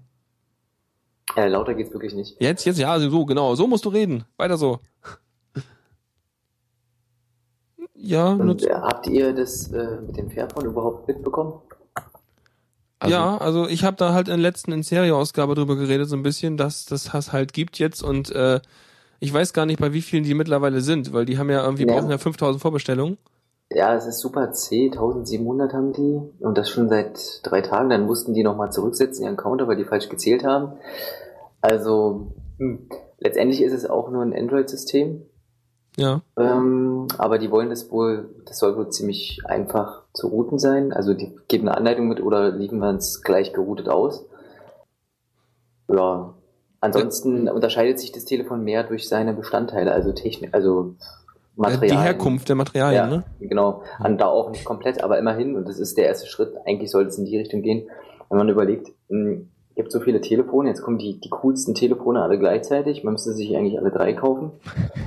Mh, das ist nicht, das ist nicht ganz nachhaltig. Ähm, Und deswegen, ja, Also ich mache das so, ich benutze mein Handy jetzt hier so lange, bis es ause- auseinanderfällt. ich und werde also auch so, so machen. so, so ziemlich und dann hole ich mir halt das nächste, weil alle zwei Jahre äh, Telefon tauschen, das ist halt Müllproduktion ohne Ende so. Mhm. ja, da Ähm. fällt dir ein Handy mal auf dem, auf dem, äh, auf dem na, Bahnsteig, auf dem Stein runter und dann hast du keins, keinen Ersatz zur Hand. Ähm, dann kramt man doch mal wieder den alten Schinken, das Doch, G1 doch, wieder warte. raus oder irgendwas. Ich hätte, ich hätte hier noch ein altes Open Moco, aber damit kann ich nicht telefonieren. Das funktioniert nicht. Ja, das ist ja dann unpraktisch. Ja, Mhm. sicher. Äh, ich habe mal eine Frage. Ähm, das Fairphone, war das das Telefon, was äh, wo, wo sie werben, dass es äh, fair, fair hergestellt wird, aber im Grunde war es nicht alles fair, fair hergestellt, sondern nur Teile? Richtig, ja. Ah ja, okay, das, das, das war hier in dem ähm, News of the World. Die, die Folge hatte den Titel äh, May con traces, äh, Contain Traces of äh, Fair, Fair Trade oder so. naja, fand, fand ich ganz gut. Ich finde es aber nett, also von, ich habe das schon mal ein bisschen vorgestellt gehabt, also von der Technik her ist das Telefon, was sie da äh, verkaufen wollen, nicht so mies. Das einzige, also das ist eigentlich relativ up to date, bis auf den Bildschirm. Und dass es halt ein bisschen dick ist dafür. Aber äh, der Bildschirm hat halt eine verhältnismäßig unterirdische Auflösung für den aktuellen Standard, aber dafür die Rechenleistung und der Rest, der ist okay. Und vor allem, du hast halt auch die Möglichkeit, was ja manchen Leuten wichtig ist, da auch noch irgendwie bis zu 32 Gigabyte als Speicherkarte reinzuschieben. Ja, Ähm, also für den einen oder anderen Brillenträger ist es völlig egal, wie groß die Pixel sind. Das kann nur von Vorteil sein. Achso, meinst du, da, da sind die Augen nicht Ja. Retina-enabled? Äh, naja, wenn du dann äh, unter Umständen das sogar lesen kannst, obwohl äh, du deine Brille mal nicht aufhast, dann finde ich das schon cool. Also, Okay. also dieses ganze Hin und Her mit dieser Pixeldichte, cool, klar, Schriftarten können, können dann äh, besser gerendert werden und sind dann auch besser lesbar, aber wenn am Ende alles so klein ist, also wir sind ja nicht hier bei Linus Torvalds, Nee, nee, auf nee. seinem, sein, äh, seinem neuen Notebook da irgendwie äh, noch mehr mh, Zeilen raufkriegt, aber wenn man ein Brillenträger ist und mal in Situationen ist, wo man die Brille nicht auf hat, Das heißt ja aber äh, nicht, also alles lesen kann, ist die- schon cool. die Handys, die skalieren ja nicht alles unbedingt mit den DPI. Also ich meine andersrum, die Sachen werden ja nicht so viel kleiner, nur weil die Pixeldichte höher wird, sondern die Sachen werden halt schärfer, aber bleiben potenziell genauso groß. Also ich glaube, das wäre ein ziemliches Vergehen an der an der an der UI, wenn man da irgendwie irgendwas noch mit den Pixeln skalieren würde. Ist die Frage, ob das gemacht wird. Na, Ähm, ich würde hoffe das, halt. Ich würde das Gerät ja ganz gerne nochmal aus der Fairtrade-Perspektive verteidigen. Also Du sagtest vorhin so, may contain traces of Fairtrade. Das finde ich schon sehr sarkastisch. Ähm, ich glaube, die Firma Ja, hat auch so. Das war auch hat der Titel, glaube ich, der einen Folge, die da jetzt äh, zitiert wurde. Genau. Ja, klar. Aber ähm, das, das kann man Wie korrigieren hier. Also ähm, ich denke, die Firma hat sich halt sehr viel Mühe gegeben beim Einkauf, äh, ähm, die Chip-Herstellung und ähm, alles, was dazugehört, fair zu belassen. Aber in der Elektronik äh, kann ich es mir eigentlich nur mehr als schwierig vorstellen, wirklich darauf zu achten, dass alle, ähm, alle Rohstoffe vor allem aus, aus äh, Bergbaubetrieben kommen, die ähm, äh, in der ersten Welt sitzen, schon mal nicht. Und ähm, also äh, es, es kann wirklich nur, nur ein Anfang sein und das ist halt schon ziemlich schön von der Firma, dass die diesen ersten Schritt geht. Auf jeden Fall. Was ich auch sehr schön finde, ist, äh, dass sie halt ähm, auf ganz andere Sachen geachtet haben, die auch total wichtig sind und von den aktuellen Herstellern total vernachlässigt werden. Denn sowas wie zum Beispiel Akku ist einfach auswechselbar, hast du zum Beispiel beim Nexus 7, äh, Nexus 4 nicht, Nexus 7 auch nicht, aber Nexus 4 auch nicht. Äh, Das und ist natürlich, und das du ist hast- natürlich, Entschuldigung, das ist natürlich ein Aspekt der Nachhaltigkeit, genau. Das Richtig, spricht auch dafür. das meine ich. War's beim, beim N900 war der Akku auch immer auswechselbar, auch sehr toll. Ja, nee, und das hast du zum Beispiel, und sie haben darauf geachtet, als sie das Ding designt haben, deswegen ist es wahrscheinlich auch ein bisschen dicker als so ein aktuelles Samsung Galaxy irgendwas, ähm, dass das Ding halt auch relativ leicht auseinanderbaubar ist, damit du halt irgendwie einzelne Platinenteile oder irgendwas austauschen kannst. Weil bei den heutigen Dingern ist das eventuell sogar bei dem äh, Apple-Zeug jedenfalls alles voll verklebt und da kannst du kaum was austauschen und du, das, der Rest wird halt weggeworfen und das finde ich halt cool. Ja, selbst wenn es irgendwann mal gar nicht mehr äh, zu reparieren ist, dann kann man wenigstens seine Rohstoffe wieder zerlegen und ein neues, moderneres Telefon aus den alten Rohstoffen bauen. Und das ist das, was die auch äh, berücksichtigen. Das nächste ist auch, äh, das ist auch ein Dual-SIM-Ding. Genau, auch und sehr wenn man, cool. wenn Ja. man zwei Nummern braucht, geschäftlich, privat, dann muss man sich nicht zwei Handys kaufen und das ist auch cool. Also Ja. Aber wobei, Preis Ja, äh, kurze Frage. Ähm, äh, da ist ja Android drauf. Ähm, ist, ge- ist denn das schon geroutet oder Ja. ist das schon eine andere Möglichkeit, Also dass ich da auch noch ein anderes Betriebssystem Da ist drauf Stock Android zum drauf und das ist Firefox komplett OS? offen. Also die wollen, also in der Beschreibung steht, dass man es routen kann. Aber wie gesagt, die können ja erst anfangen mit produzieren und alles machen und tun, wenn sie 5000 Bestellungen haben. Und wer weiß, wie es dann am Ende umgesetzt wird. Oder ob sie es dann am Ende doch gleich mit Root rausgeben. Ich fänd's halt gut, Hm, okay. weil sie wollten das halt so offen wie möglich haben, dass du also beliebiges Zeug draufspielen kannst, sagen sie jedenfalls. Und ähm, wenn die halt wirklich jetzt einfach so ein aktuelles, äh, das also das, zu dem Zeitpunkt aktuellste Android äh, stockmäßig drauf tun, dann ist das für mich äh, ebenso gut wie ein aktuelles Nexus Phone. Bin ja wie gesagt bis auf die Auflösung des Bild Bildschirms halt, aber wenn man es nicht braucht, dann ist es egal, weil ähm, mir ist halt bei den Handys, die ich kaufe, immer wichtig, dass da halt keine Sense-Oberfläche oder so ein Quatsch drauf ist, Ja. Weil ich will halt genau das haben. Ja, ich weiß nicht, ich mag das äh, Standard-Oberflächengedöns ganz gern. Oder zumindest, dass du die Möglichkeit hast, das auf die Standardoberfläche zurückzusetzen. Die Produktbilder sehen immer noch, äh, sehen so aus, als würde da sowas dabei sein und vielleicht nur ganz wenig von, quasi von der Firma Fairphone, die das herstellt. Ich kann mir aber nicht vorstellen, dass es lange dauert, bis äh, das ein Cyanogen-Mod oder sowas ähnliches dafür geben wird. Klar. Ja, also ich, und äh, das, das installiert man dann halt, wenn man Bauchschmerzen hat mit der Voreinstellung. ich, ich glaube, ich hau, also ich denke mal, die, also so wie ich das jedenfalls da rausgelesen habe, werden die ein ganz normales Stock Android ohne irgendwelche Branding und Gedöns drauf tun. Ähm, jedenfalls dann hätte es für mich halt so ein ähnlich, also wäre es halt wirklich vergleichbar mit so einem Nexus-Gedödel. Vom Preis her halt auch, ne? Also es ist ungefähr so teuer, wie du, wenn du dir halt ein Nexus 4 holst. Ja. Ja, also- und der, ja, du hast einen Nachteil. Also ein. Bildschirm. Ja. Ja, den Bildschirm, ich glaube, du hast auch irgendwie ein paar Anschlüsse und Zeugs, was das Ding nicht hat, aber ist letztendlich auch egal. Dann wäre das zumindest, sag ich mal, ein mh, verhältnismäßiges Oberklasse-Handy, so ein bisschen, was man dann halt irgendwelchen Leuten empfehlen könnte auch so und äh, die haben dann halt auch keine Schmerzen mit irgendwelchen Systemupdates, die dann irgendwann nicht mehr kommen. Mich wundert der Form, Formfaktor auch ein bisschen. Also das scheint mir so, also von dem Bild her sieht's aus, als wäre es so, so recht lang gezogen. Aber Hm, das macht äh, die Perspektive, glaube ich. Ja, okay. Hm. Ja, also jedenfalls es, sind halt schon 4,3 äh, Zoll, also vergleichbar mit dem Nexus 4 von von der Bildschirmdiagonale. Äh.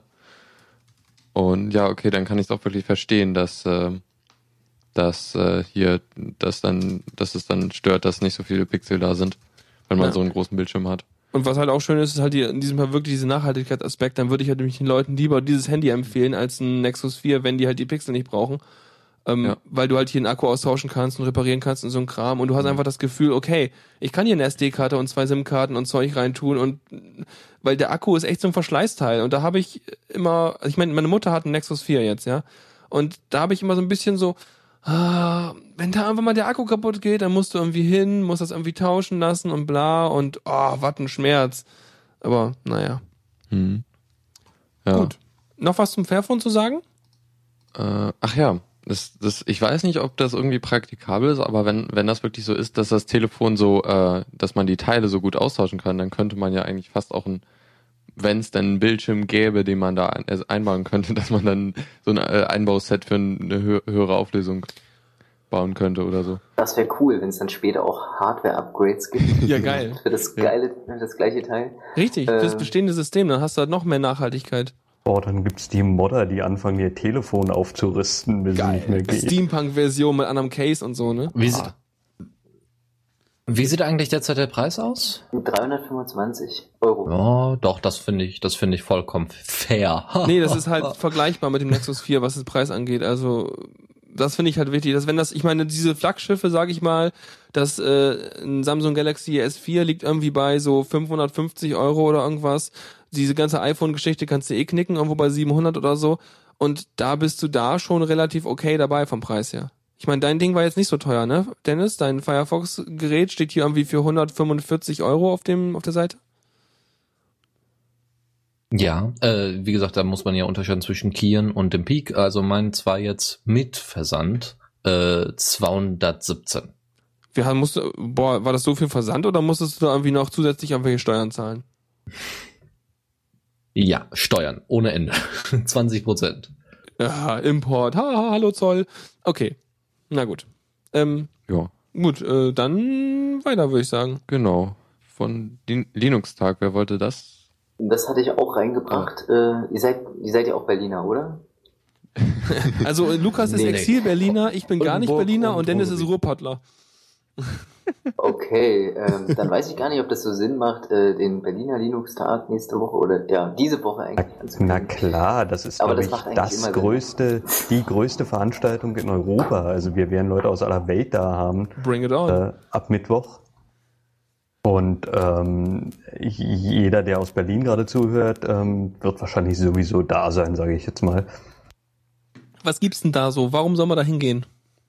Wegen dem GNU Funst-Stand, den wir dort hoffentlich haben. Gibt's da Nur Kekse? wegen dem. Nur wegen dem äh, Kekse. Ja, Mm, da könnt ihr punkten jetzt. Oh ja, ähm, guter Tipp, wenn ihr zum Linux-Tag geht, ähm, packt euch Verpflegung ein, Bringt weil das wird halt von der Messe ver- das wird von der Messe veranstaltet und da dürfen halt nur die die äh, Messestände ihr Essen verkaufen.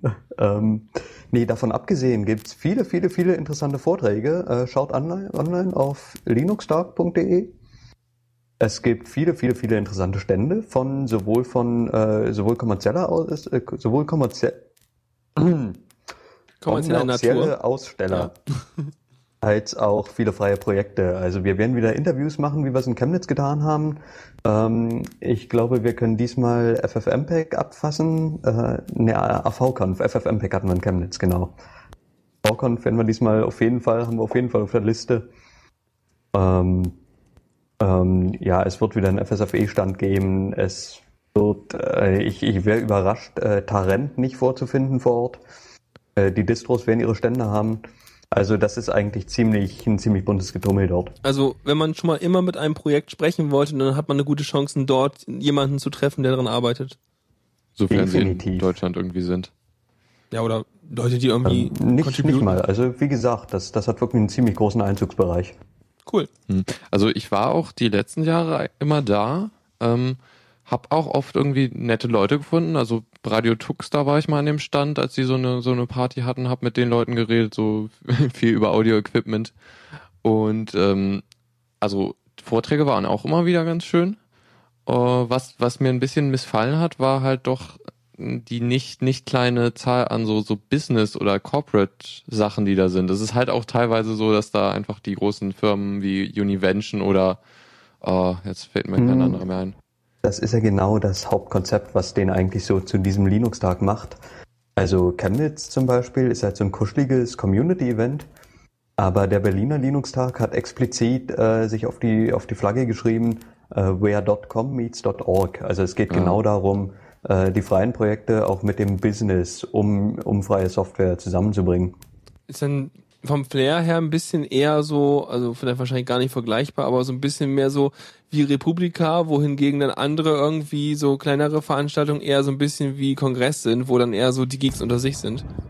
Da wäre ich, da wäre ich vorsichtig mit der Aussage. Also das, das, das kann ich so nicht unterschreiben. Ähm, hat, hat eigentlich was sehr eigenes. Also Mhm. ich war noch nie auf einer Republika, aber ich glaube, das sind mehr so, da geht's viel um Podiumsdiskussionen, Meinungen und Ideen. Ähm, vor allen Dingen um Meinungen, das, darum geht's ja eigentlich mehr wieder beim Linux-Tag nicht. Da geht's um Netzwerken, würde ich im klassischen Sinne, würde ich sagen. Und den Status der aktuellen Entwicklung im Open-Source-Bereich. Und welche Firma was einsetzt bereits oder einsetzen möchte. Ja. Da, taucht dann auch mal Microsoft als Sponsor auf. Also, Ach ja. also nicht. Irgendwie vorletztes Jahr haben sie die, die, die, die Essensstände finanziert. Das machen sie auch auf Barcamps auch ganz gern, dass Microsoft da irgendwie das, das äh, Mittagessen finanziert. Mhm. Also ich empfehle ja für ähm, das, das Bahnhofskiosk nebenan. Okay. Gut. Linux-Tag, alles klar. Ja. So. Was, was machen wir jetzt? Ähm, Ich ja, würde sagen, so, äh, entweder mal Programme oder mal so Betriebssysteme, was wir alle so nutzen oder so. Vielleicht ist es Ähm, interessant. Vorher wollte ich eigentlich, also wir sind jetzt im Grunde mit dem Newsblog durch und kommen jetzt zu einem Special nach äh, einer Stunde. Ja, die Sendung wird jetzt noch drei Stunden gehen. Stellt euch schon mal drauf ein. Ja. Ähm, nein. ähm, ich wollte euch erstmal fragen, ich meine, wir haben jetzt nicht wirklich vorgestellt, was genug Funst eigentlich ist. Ähm, wollt ihr da vielleicht mal kurz was reden, was ihr so da macht in eurem Podcast? Paul, fang ich mal an, ja? Ach, ich soll, ja? Oder nee, mach, mach du mal. Okay, ähm, angefangen hat's mit einer fixen Idee. Äh, ihr kennt die Linux Action Show vielleicht, vielleicht auch nicht. Ähm, und dieses Format äh, wollte ich mehr oder weniger auch irgendwie deutschsprachig äh, rüberbringen, wollte es aber nicht alleine machen. Und dann habe ich einfach Paul mal in unserer LOG einfach mal angesprochen, ob er sich das vorstellen kann, da zu zweit irgendwie vor der Kamera zu sitzen und ähm, über GNU-Software zu reden. Einwand, kurzer Einwand in Ja. unserer Linux User Group. Das war bei Linuxworks. Ja, LOG, Linux User Group, genau. Ähm, und vor allen Dingen, warum GNU Funst? Äh, weil es geht ja vor allen Dingen bei dem Einsatz von, von Linux um den Einsatz von freier Software. Und freie Software ist nun mal die, die Software, die Richard Stallman ähm, nach dem GNU-Prinzip, sage ich jetzt mal, ähm, so als frei bezeichnet. Mm, Gut, mittlerweile gilt auch viel mehr als freie Software und das hat ein bisschen bei der Linux Action Show gefehlt und deswegen haben wir die geforkt. Äh, das ist auch bei Open Source Projekten ja auch üblich und also, dass man forkt. Und deswegen ist das so entstanden, ja. Genau, und deswegen sind wir eben der Videopodcast über wirklich freie Software. Ja. Ähm, ja, was, was machen wir da? Also, okay, wir haben halt auch mal so, so eine, wir haben halt 14 Minuten Sendungen etwa. Äh, wir haben in jeder Sendung eine News-Sektion, ähnlich wie das, was, was hier gerade lief. Und darüber hinaus äh, machen wir Reviews von freien Linux-Distributionen. Wir machen Reviews von Desktop-Software, äh, zum Teil von freien Android-Applikationen und äh, sind auch noch so ein bisschen auf der Suche nach Rubriken, die wir dem noch, die, die wir dem noch beisteuern können. Und ganz neu dazu gekommen sind diese Mikroepisoden zwischendurch, weil ja vier Wochen manchmal schon eine lange Zeit sein kann. Und da ist Erik äh, im Moment sehr aktiv, diese Mikroepisoden dann hm, ja zu produzieren, sag ich mal. Äh, er ist leider heute nicht hier. Mh, hm, hat jetzt viel über Audio-Software eben auch und Blender, Ardo 3 und wie heißt das an Audacity vorgestellt, was man damit alles machen kann und äh, wie professionell man mit diesen Tools auch arbeiten kann. Und darum geht es auch, es geht darum zu zeigen, wie professionell man mit freier Software. Genau, weil das sind nämlich eben genau die Tools, mit denen GNU Funst auch produziert wird. Mist, jetzt habe ich keine Ausrede mehr, äh, Ardo nicht mehr zu benutzen. Ihr habt ein Tutorial dazu gemacht. Äh, ja, das war so ein bisschen Sinn der Sache eigentlich. ja, ich muss da mal rein reinschauen weil, weil Audacity bei mir irgendwie doch echt manchmal oft abstürzt beim Editieren. Mhm, okay, äh, das muss ich dazu sagen, äh, ist eine Erfahrung, die ich selbst nicht gemacht habe. So. Das ist bei mir auch stabil. Mehr als eine, ich will jetzt nicht mehr als eine Minute Tech-Support einschieben, aber was für ein Audacity benutzen denn? Aus welcher Distribution? Arch, also ziemlich das aktuellste. Okay, ähm, gut, da habe ich keine Erfahrung mit. Hätte ich jetzt bis uns eine äh, Minute geblieben, nicht schlecht. Hätte ich jetzt andere Distronamen gehört, dann hätte ich gesagt, ah, hm, aha. Nee, ähm, gut, bei mir ist ein Debian-Testing, läuft eigentlich, also gerade gerade Audacity habe ich bisher nie als instabil erlebt. Also es passiert bei mir auch immer so, wenn, wenn, wenn ich äh, scrolle, also wenn ich scrolle und dann gleichzeitig einen Marker setze. Oder also auf der Leiste mich bewege mit der Maus, auf der äh, Zeitleiste. Ey, vielleicht findest du noch ein anderes Bild, in dem da irgendwie was nicht schiefgegangen ist, was in deinem gerade ja. schiefgegangen ist. Ah ja. Nö, aber Ado, Ado ist irgendwie so, sowas, was ich mir mal anschauen wollte. Noch irgendwelche Fragen? Gnufunst, also.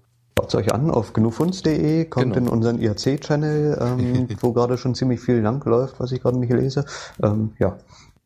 Super. Ja, ähm, dann äh, würde ich mal sagen, können wir einfach mal äh, so Reihe umgehen und äh, ich weiß nicht, ich sollten das vielleicht auch ein bisschen eindämmen, so was wir jetzt machen. Ähm, na, erstmal die Frage. Ja. ja? Entschuldigung, ich, ich will das ein bisschen einzudämmen. Also ich hatte mich jetzt, ich wollte irgendwann dann auch weiterziehen. Ähm, muss ich jetzt mal so ganz, ganz dreist einwerfen. Wie, wie, wie lange denn spätestens? Lass uns doch äh, Reihe umgehen. Also, also ähm, wie gesagt, eine, eine halbe Stunde würde ich noch beisteuern, wobei okay. ich fast erwartet ja, hätte, dass, dass, wir, wir dass wir schon am Ende sein. Eigentlich soll ja. eigentlich soll es auch nicht so ewig gehen. Wir haben uns halt genau. nur so genau. ewig über diese ganzen Telefongeschichten ausgehalten, ausgelassen. Ja, also passt schon. Ne? Alles klar, dann äh, sag mal. Ja, okay. Soll ich dann einfach mal anfangen? Oder moderieren, je nachdem, was du willst. Du, ja. du sitzt hier am Steuer. Ja, ähm, pff, wann habe ich angefangen mit Linux? Ähm, das war, glaube ich, Vorschulalter. Also mein Vater hat irgendwann mal einen, einen, einen ähm, Internetcafé eingerichtet mit äh, SUSE Linux 6 oder 7 oder 5 sogar noch. Das waren die, die immer auf diesen Heften auf CDs dabei kamen. Genau, ne? mit mhm. 8 oder 10 CDs zum Installieren, was Sieben. Ewigkeiten. Furchtbar. Ja. Ja, und da habe ich dann irgendwie erstmal angefangen, äh, das erste, was ich gelernt habe, war, wie man äh, eine, eine Internetverbindung aufbaut, weil DHCP gab es damals noch nicht. Musste man irgendwie manuell machen. Ähm, und äh, ja, habe dann irgendwie mit der Zeit dann immer mehr gelernt, so äh, wie auch von meinem Vater irgendwie, wie, wie, wie die Shell so funktioniert und so. Und äh, habe dann ja recht lange mit Ubuntu gearbeitet und später dann äh, irgendwann dann, als ich mit Ubuntu nicht mehr so recht äh, irgendwie mich gestört hat, dass das, dass die Software oft nicht so ganz aktuell war, und das wollte ich, also ich wollte dann irgendwann mal Arch ausprobieren Äh, Gerade auch so als Anreiz, äh, um mal so mehr, mehr ins System einzusteigen und das voll zu konfigurieren und so. Und ja, da, da hänge ich jetzt. Okay. Willst du als nächstes? Klar, kann ich eben. Ich, ähm, also im Prinzip irgendwann, irgendwann habe ich dann mal, mal wieder mein Windows XP glatt gemacht. Da hatte ich mal wieder, war es mal wieder dran, weil irgend so ein DLL wurde mal wieder nicht beim Booten gefunden. Dann mir so, boah, reicht jetzt. Hat da irgendwie gerade noch ein äh, Kumpel irgendwie im, im in Jabber damals schon, glaube ich. Also damals heißt es, muss irgendwann 2005 oder so was gewesen sein in der Gegend. Und ähm, ja, dann meinte ich so, ja, Linux und so. Ich so, ja, geht denn das? Was benutzen du so? Ja, Gentoo. Ich so, er meinte so, ja, ist aber ziemlich hart, ne? Man muss halt ganz viel selber machen. Und ich so, na egal, ich will voll einsteigen hier. Und habe ich mir angefangen, Gentoo zu installieren. Ich hatte gerade eine Woche Urlaub genommen. Äh, wobei das muss dann doch irgendwie 2006 gewesen sein, egal. Auf jeden Fall eine Woche Urlaub genommen und äh, hab dann irgendwie dachte eigentlich, ich mache eine Woche Urlaub. Aber was wirklich passierte ist, äh, an dem Tag, an dem letzten Tag sozusagen, gerade wo das Wochenende anfing, ist mir mein Windows halt gecrashed. Ich habe mir beschlossen, okay, ich mache Gentoo. Hab drei Tage lang auf einer kleinen Shell verbracht, ohne X-Window-System, ohne gar nichts, nur in Links und hab die Doku gelesen zu Gentoo, um rauszufinden, wie, wie ich einen Mauszeiger bekomme. Äh, nach drei Tagen habe ich rausgefunden, dass man X-Server braucht, hab dann irgendwie mit meiner kleinen Gurke damals überlegt, okay, was für ein Desktop-System brauchst du? Gentoo muss ja alles kompilieren. Äh, nehme ich mal X-Face, da wurde gesagt, das ist relativ klein. Okay, hab das installiert und dann ging das und dann, nachdem ich dann sozusagen nach der Woche raus hatte, was ich alles brauche und was ich wie einstellen musste, habe ich alles nochmal platt gemacht und hab's dann nochmal von vorn aufgesetzt und diesmal mit weniger, äh, sag ich mal, Verpeilung, weil ich schon wusste, wie es ging. Und X-Face benutze ich immer noch und Gentoo auch. Nur andere Rechner mittlerweile. Mal jemanden sagen hören, also wenn du in Linux einsteigen willst, dann nimm dir gleich ein Gentoo, dann lernst du es definitiv. Hat er nicht gesagt, dass ich gleich ein Gentoo nehmen soll, wenn ich einsteigen will, aber er hat Gentoo benutzt und war damit total zufrieden. Und meinte so, ja, kannst du alles dran einstellen und wenn was kaputt geht, dann kannst du hingehen und es reparieren. Und ich so, wow, cool, ja, nicht so wie Windows, wo es, wenn es kaputt geht, musst du sofort wieder drüber installieren, weil du kriegst es eh nicht heile. Ha. Auch Ja. ein, ein Grundsatz, den ich kenne bei uns aus den Linux-User-Groups, wenn jemand fragt, welche Distribution soll ich denn nehmen, dann ähm, ist eine schöne Antwort immer, nimm einfach die, die dein Admin auch nimmt. Also Ja. wer, wer dir helfen wird, wenn du Probleme hast, Richtig. dessen Distribution solltest du auch verwenden. Das, das gilt aber nicht nur für Linux-Distributionen, das gilt eigentlich für sämtliche Geräte und Dinge mit einem Abstraktionsgrad, wo eine Lernkurve erforderlich ist. Also wenn, selbst wenn du irgendwie irgendwem ein Handy empfehlst, um das mal wieder aufzubringen, ja, dann werden die eher damit zu- zurechtkommen, wenn sie was haben, wo sie wenigstens zwei, drei Leute kennen, die ihnen da helfen können, wenn sie ein Problem haben. Das gilt genauso für Linux-Distributionen. Mhm. Alles klar. Äh, dann Ja, Dennis? Dennis? Ja, äh, Arch und Ubuntu, ja, ja, ja, die Latenz hier wieder. du musst mal was an deiner Latenz ähm, tun. Und zwar im Grunde, äh, Nee, ist schon okay. Weiter. geht gerade nicht, ist da. So. äh, es hat angefangen vor, glaube ich, drei Jahren, vier Jahren. Und zwar, äh, mein Vater meinte, mir eine Internetsperre zu setzen und hatte mir dann irgendwelches Zeug auf meinem Rechner installiert, während ich nicht da war. Und da war ich ziemlich sauer. Und was habe ich gemacht? Genau, ich habe ein Linux drüber gezogen. So wusste ich, dass es auf jeden Fall weg ist. Ja, und ich habe ähm, äh, mich dann erstmal damit auseinandergesetzt, okay, hier GNOME und da Ubuntu, ne, war natürlich auch die erste Distro, Ubuntu, schnell mal installiert, alles fertig, alles schön, damit umgegangen, oh, das Programm ist nicht da, das Programm ist nicht da, sich da so ein bisschen reingeguckt, oh, das ist aber eine schöne Alternative, oh, mit GIMP wollte ich eigentlich nicht arbeiten, mal ausprobieren.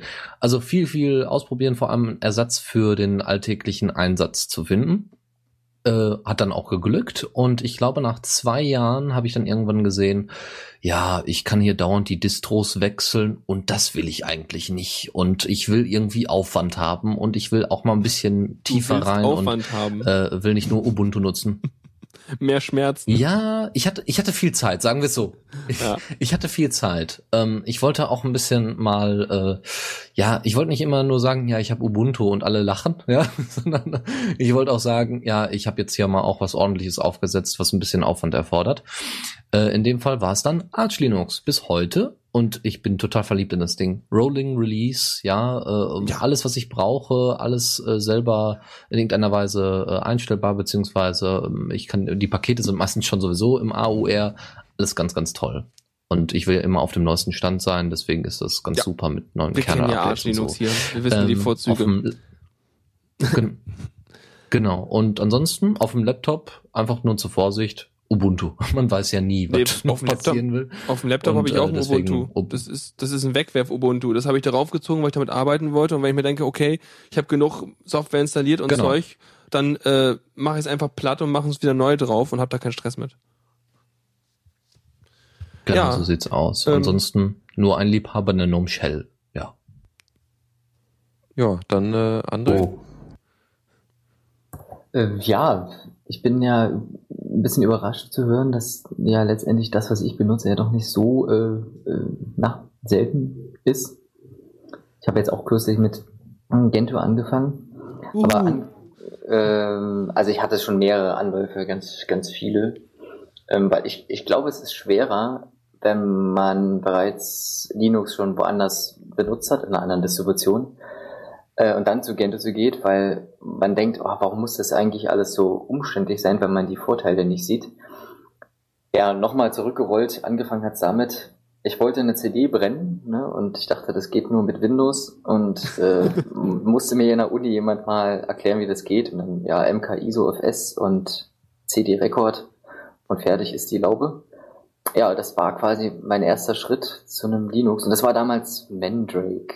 Das was jetzt Mandriva heißt, jetzt Magea, äh, zwischendurch Mandriva und jetzt Magea m, mittlerweile zu einer völlig uninteressanten Distribution für mich geworden ist.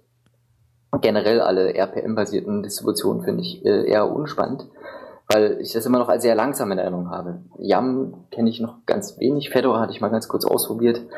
Ja, Im Moment habe ich drei Systeme laufen, halt äh, Debian auf dem Laptop, weil es das stabilste System sein soll. Mm, Arch zum neue Software ausprobieren und neue Bugs kennenlernen von GNOME Shell. Und äh, Gentoo, um mal ja, von vorne anzufangen. Okay. Das ist so der, der Weg in aller Kürze. Ja, und dann äh, noch Paul am Ende. Ja, ich komme ja, ich komme ja aus einem nicht technischen Haushalt und ähm, mein erster Rechner, doch, ich hatte mal, ich hatte mal irgendwie so einen, so einen komischen Lerncomputer, aber mein eigentlich erster Rechner waren zwei 86er. Ähm, und auf dem äh, läuft nun mal kein, kein Linux, also 16-Bit-System, äh, kriegt man kein Linux, kein, äh, kein Linux, kein BSD drauf. Ähm, also hatte ich darauf MS-DOS, was heißt, dass ich mit der Kommandozeile dann auch irgendwie äh, mich relativ früh vertraut gemacht habe.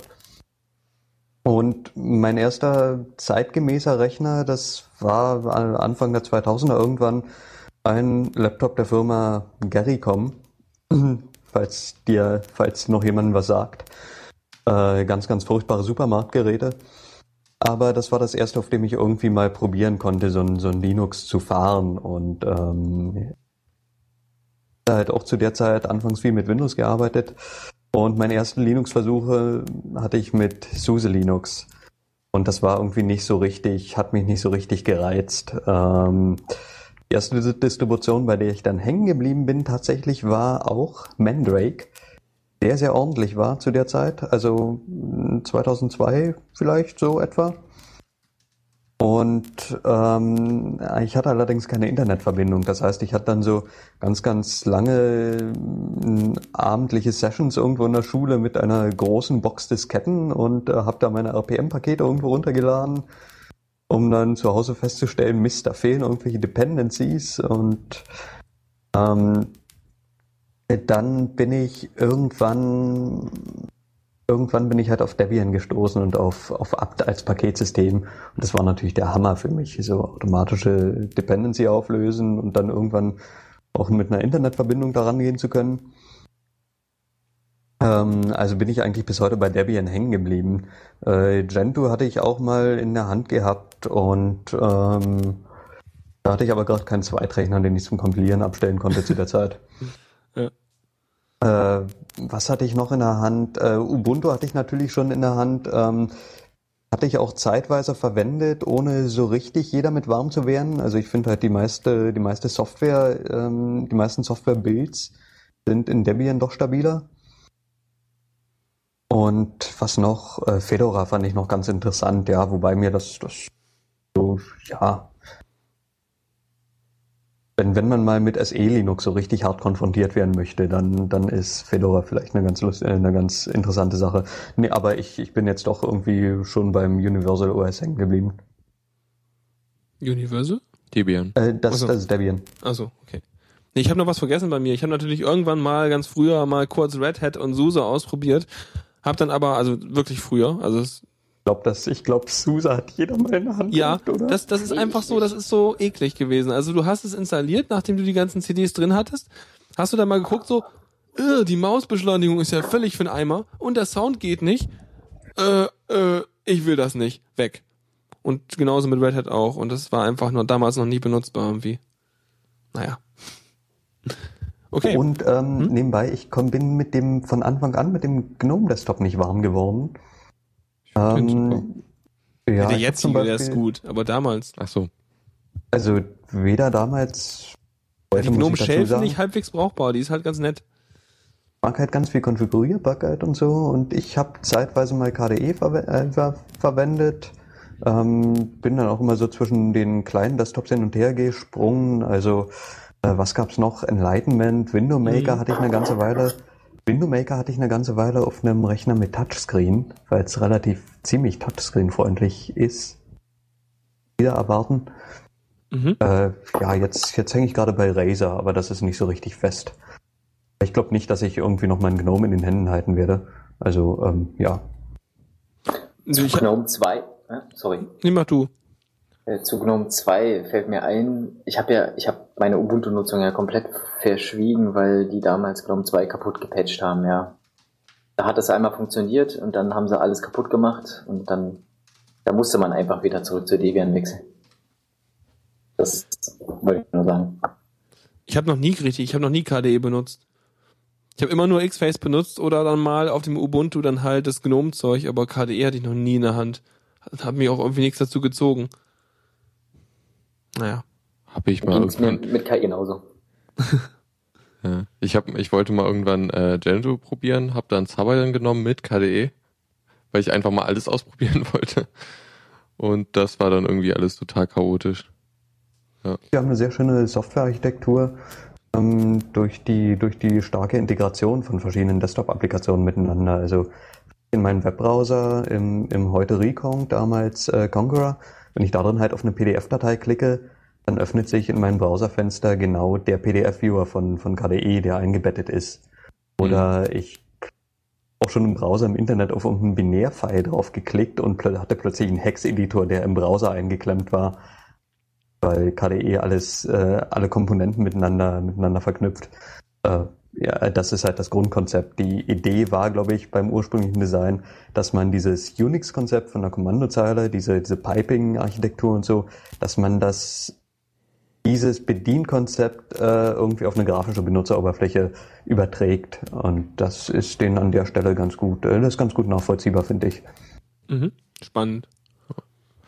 Gut. Ähm, Ja, dann, jetzt, dann würde ich sagen, ist unsere kleine Runde einmal kurz durch. Mhm. Und ich würde jetzt auch sagen, wir machen nur noch eine Sache und zwar äh, würde ich mal, dachte ich mir, man könnte mal so irgendwie ein- ja ein paar Programme oder ein Programm vorstellen, was man so sehr regelmäßig nutzt und irgendwie total super findet, weil Dein- super arbeitet. Dein Lieblingsprogramm quasi, was Ja. jetzt nicht so die klassischen ist, die man so kennt, sondern eher so vielleicht, er weiß nicht, Mhm. sowas in der Art? Ja, genau. Ähm, Dennis, willst du anfangen? Äh, ich, ich muss jetzt erstmal in meiner Applikationenliste nachgucken, was ich denn da jetzt raussuchen möchte. Weil ich meine, die meisten Programme, die ich nutze, kennt jeder. XChat, Mumble, äh, äh, Pigeon, Audacity, also das ist langweilig. Deswegen, ich suche mal kurz. Okay. Stimmt, ja. Vielleicht auch ein Du bisschen. bist auch am Suchen, ne? Yep. Super. Äh, Weiß, hat einer von euch denn schon irgendwie einen Plan direkt, was ihr da nehmen würdet? Also bevor ich hier irgendein ganz langweiliges Programm raussuche, was ich gerade benutze, Nimm weiß spannendes. ich auch nicht. Nicht? Bei genug Funst hat man, Also ich, ich kann mal eine Sache erzählen, die ich halt, also bei mir wäre es zum Beispiel einfach der G-Music Browser als Musikplayer. Der ist halt wahnsinnig gut. Also jedenfalls für meinen Anwendungsfall, weil ich ja hier doch als Radiomensch so ganz viel Musik irgendwie or- sortieren, klassifizieren, äh, raten und so weiter und zusammenstellen muss. Und das Ding arbeitet einfach mit Jack zusammen. Man kann gan- man kann mehrere Labels, mehrere Genres pro Lied vergeben und alle möglichen Metadaten drum editieren und irgendwelche und nach allem möglichen Zeug da filtern. Und das Ding hat auch noch ähm, so Kommandozeilen API quasi. Das heißt, man kann sich Skripts bauen und Sachen. Und ich habe zum Beispiel einen Knopf mir belegt, der ähm, äh, überspringt, der springt zum nächsten Lied und springt gleich 35 Sekunden ins nächste Lied rein. Und wenn ich das im Zufallsmodus verwende, dann kann ich sehr schnell durch alle möglichen Lieder durchskippen und nach irgendwie einer bestimmten Stimmung im Lied suchen, weil ich dann halt schon gleich in, innen drin das höre und so. Und das ist für mich einfach ein super wichtiges Tool geworden. Hm. Äh, ich, da passt, fällt mir passend zu ein. Also G-Music Browser benutze ich auch für so Sendungsvorbereitung und so äh, CC-Musik und so. Äh, wenn ich nur einfach nur so Musik hören will, dann äh, nehme ich den äh, Clementine äh, Musikplayer. Das ist glaube ich ursprünglich ein KDE-Ding oder so. Also es hat so einen KDE-Look Äh, und so. daher, daher stammt das K. Ne, es wird mit Im C Namen. geschrieben. Das K, was jetzt ein C ist. Äh, was? Ja, also den benutze ich recht gern, weil der macht einfach, äh, ist schön übersichtlich, äh, hat ein, hat einen Yan-Cat eingebaut Das Verkaufsargument, ja. Ja. und ja, macht, macht schöne, schöne Statistiken irgendwie über, äh, über ein Lied, so, so die, die Klang, Gefühlslage irgendwie oder Klang, keine Ahnung. Mhm. Naja. Ja, und hat schöne äh, Integration in Web-Services. Also da kann man direkt so direkt Soundcloud durchsuchen und andere Online-Dinge wie irgendwie Jamendo oder so. Oh, lustig. Dennis, hast du jetzt was rausgefunden? Ja, äh, ich bin für ich bin für das LX-Terminal, ähm, weil das so ist. Nein, weil ähm, das Feature ist ja jetzt, also hier mit dem transparenten Hintergrund, ist ja aus der GNOME Shell rausgeschmissen worden. Äh, GNOME Shell, aus der GNOME, aus dem GNOME Terminal. Und äh, seitdem nutze ich einfach das LX-Terminal und das funktioniert ganz gut, ist ganz schnell und hat bisher noch keine Probleme verursacht, hat aber auch nicht so viele Features. Also wer tatsächlich ein grafisches Terminal irgendwie benötigt, was sehr, sehr schnell und leichtgewichtig ist, kaum Features besitzt, aber einen transparenten Hintergrund hat, der kann dann da auf das LX-Terminal bauen. Ja, ich, ich kann die Lücke mal benutzen, um auf KDN Live hinzuweisen. Ähm, das ist ein Video, ein Videoschnittprogramm. Äh, Genug Funds muss man dazu sagen, wird mit, wird in Blender geschnitten und, und produziert und aufgehübscht. Äh, Blender ist halt so die Killer-Applikation ähm, und kann halt auch ähm, Videoschnitt. Ja, das, das würde mich mal interessieren. Also ich meine, ich habe mal Blender irgendwann mal, ich habe, also ich habe ganz, ganz, ganz, ganz früher mal mit äh, Cinema 4D gearbeitet. Kennst du das? Äh, ja, ja. Ja, also ganz früher in der Windows-Zeit. Und damit konnte ich halt relativ gut umgehen und so. Blender habe ich mal versucht, ein paar Tutorials zu machen. Ab 2.5 hat sich auch nochmal wieder irgendwie was geändert vom UI her, glaube ich. Aber ähm, ich komme damit heute nicht klar so richtig, weil das ach, so, da- weiß nicht, ist irgendwie so unglaublich flexibel oder wie auch immer. Ich habe keine Ahnung, wo ich da hin muss, um was zu tun. Und damit Videos zu schneiden, halt klingt für mich schon ein bisschen abenteu abenteuerlich. Nee, nee, die, die Tutorials dafür hast du online und ähm, also ich mache in Blender, hatte ich auch schon 3D-Animationen äh, gemacht, den, den Videoschnitt macht Erik für uns. Ähm, äh, also such, such mal die richtigen Tutorials raus. Äh, das, das ist eigentlich, ähm, wenn du einen Einstieg hast, ist es ziemlich cool. Habt ihr die irgendwo ähm, verlinkt bei euch auf der Seite oder so? Ja, Ja, das sind die, das sind die Mikrognus. Aber ich wollte gar nicht über Blender sprechen. Ich aber. Ich wollte Ach so, über- reicht ja. ich bin doch fertig. Ich wollte über KDN Live sprechen. Ähm, genau, ist ein, ein aus, aus dieser KDE Application Suite ein Videoschnittprogramm. Ähm, hat, äh, ist mittlerweile äh, stabil, das war es nicht immer. Und ähm, ist halt eine sehr viel einfacher aufgebaute Videoschnittsoftware. Also ich habe halt meine Übergangseffekte zwischen Videoschnipseln. Es ist eben nicht so furchtbar erschlagend wie Blender. Ähm, und das Interface ist recht ähm, sehr modular aufgebaut. Also ich kann irgendwie alle meine Fensterchen auskoppeln und den Video View mal auf einen anderen Monitor legen und so. Aber ansonsten ziemlich, ziemlich konservative äh, Videoschnittsoftware. Ich und ähm, Also- macht sich, macht sich echt. Also ich, bin so, ja, ich weiß nicht, ich benutze KDN Live äh, sonst so als Videoschnitt, weil mit Blender habe ich es noch nie versucht gehabt und so.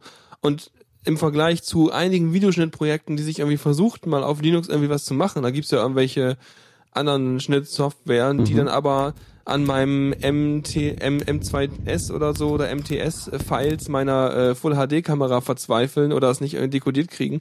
Seitdem KDN Live Proxy-Clips macht, seit irgendwie 0.8. irgendwas, ist es wirklich brauchbar und ähm, jeder, der irgendwie was mit Video macht, der kommt damit, glaube ich, relativ leicht klar und man hat mit den verschiedenen äh, Composite-Effekten und Krams und mehreren Spuren und so äh, nicht so große Probleme, wirklich relativ kompliziert aufgebaute Videos da auch zu machen. Also finde ich doch sehr beeindruckend so.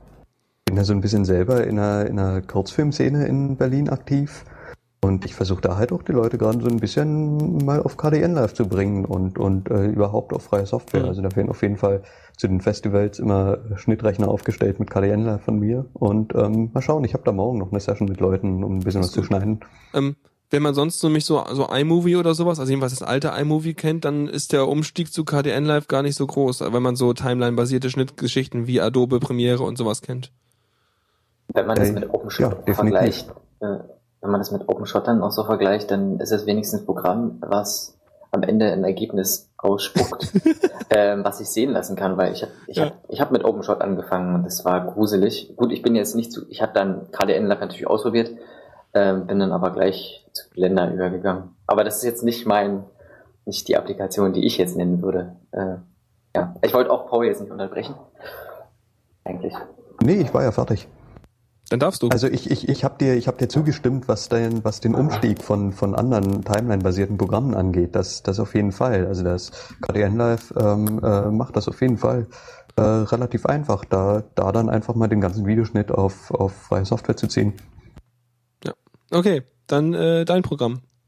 Ähm, Ja, ich könnte jetzt eigentlich jedes äh, GNOME-Programm äh, aufzählen, was es gibt. Äh, eine Einschränkung, äh, es muss mit GTK 3 sein, weil die anderen GTK 2 Applikationen sehen, seitdem es GTK 3 gibt, einfach nur hässlich aus. Ich bin, bin halt ein bisschen sehr visuell orientiert. Wahrscheinlich Okay. ist das der Grund, warum ich bei XFCE nie lange geblieben bin, sondern nur, wenn der Rechner zu schwach war. Äh, Ich habe ja, ich meine, ich habe ja auch einen Skin drauf von meinem X-Face, ne? Also ich habe da schon irgend so einen Gnome 2 irgendwas Skin drauf. ja, das geht ja auch alles. Ja. Ne? Das sieht Genau. im Grunde aus wie Ubuntu.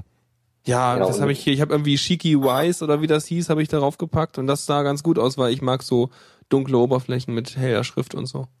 Ja, und mittlerweile gibt's auch ein Theme Bridge, was genau diese Lücke zwischen GTK 2 und GTK 3 schließt. Mhm. Also aber nur für Advaita, äh, für das Standard-Theme.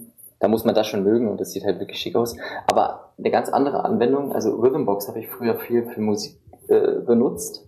Aber seitdem ich das mit dem Raspberry Pi mache, weil der direkt an die Anlage angeschlossen ist, benutze ich natürlich einen Incursus-basierten ähm, Musikplayer und das ist äh, MOCP, weil ich den halt von jedem Rechner in meinem Netzwerk aus äh, starten, stoppen, Playlisten verändern kann, ohne dass ich irgendwie mit irgendwelchen Gehampel rummachen muss, weil ich habe noch nie irgendwas mit X11 Forwarding hinbekommen, out of the box. Kannst du das mal irgendwie, kannst du das mal in den Chat schreiben, wie das Ding heißt? Ich habe es noch nicht ganz verstanden. M MOCP. Okay, und das heißt, du loggst dich also per SSH irgendwie auf deinem Raspi ein und kontrollierst dann, dann deine Musik.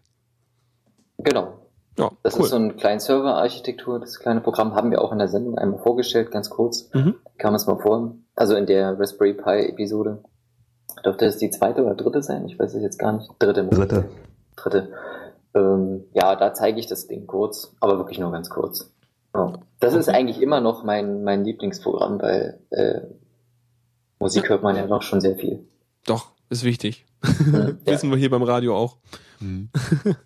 Okay, ich glaube, dann sind wir durch mit Ja. der Runde, oder? Genau. Und ähm, ja, Auch mit der Sendung. genau, ich. das wollte ich gerade sagen. Ähm, ja, dann äh, würde ich sagen, dann schließen wir die 100. Sendung jetzt hier mit ab. Äh, ich, ich hoffe, es war einigermaßen äh, unterhaltsam. Klar. Und, Ja, dann, es und, hat Spaß gehabt. Ja, das ist Wenn's wichtig. euch noch Ja, nicht genau. reicht, weil euch noch nicht reicht, dann schaut mal bei Genug Funst rein.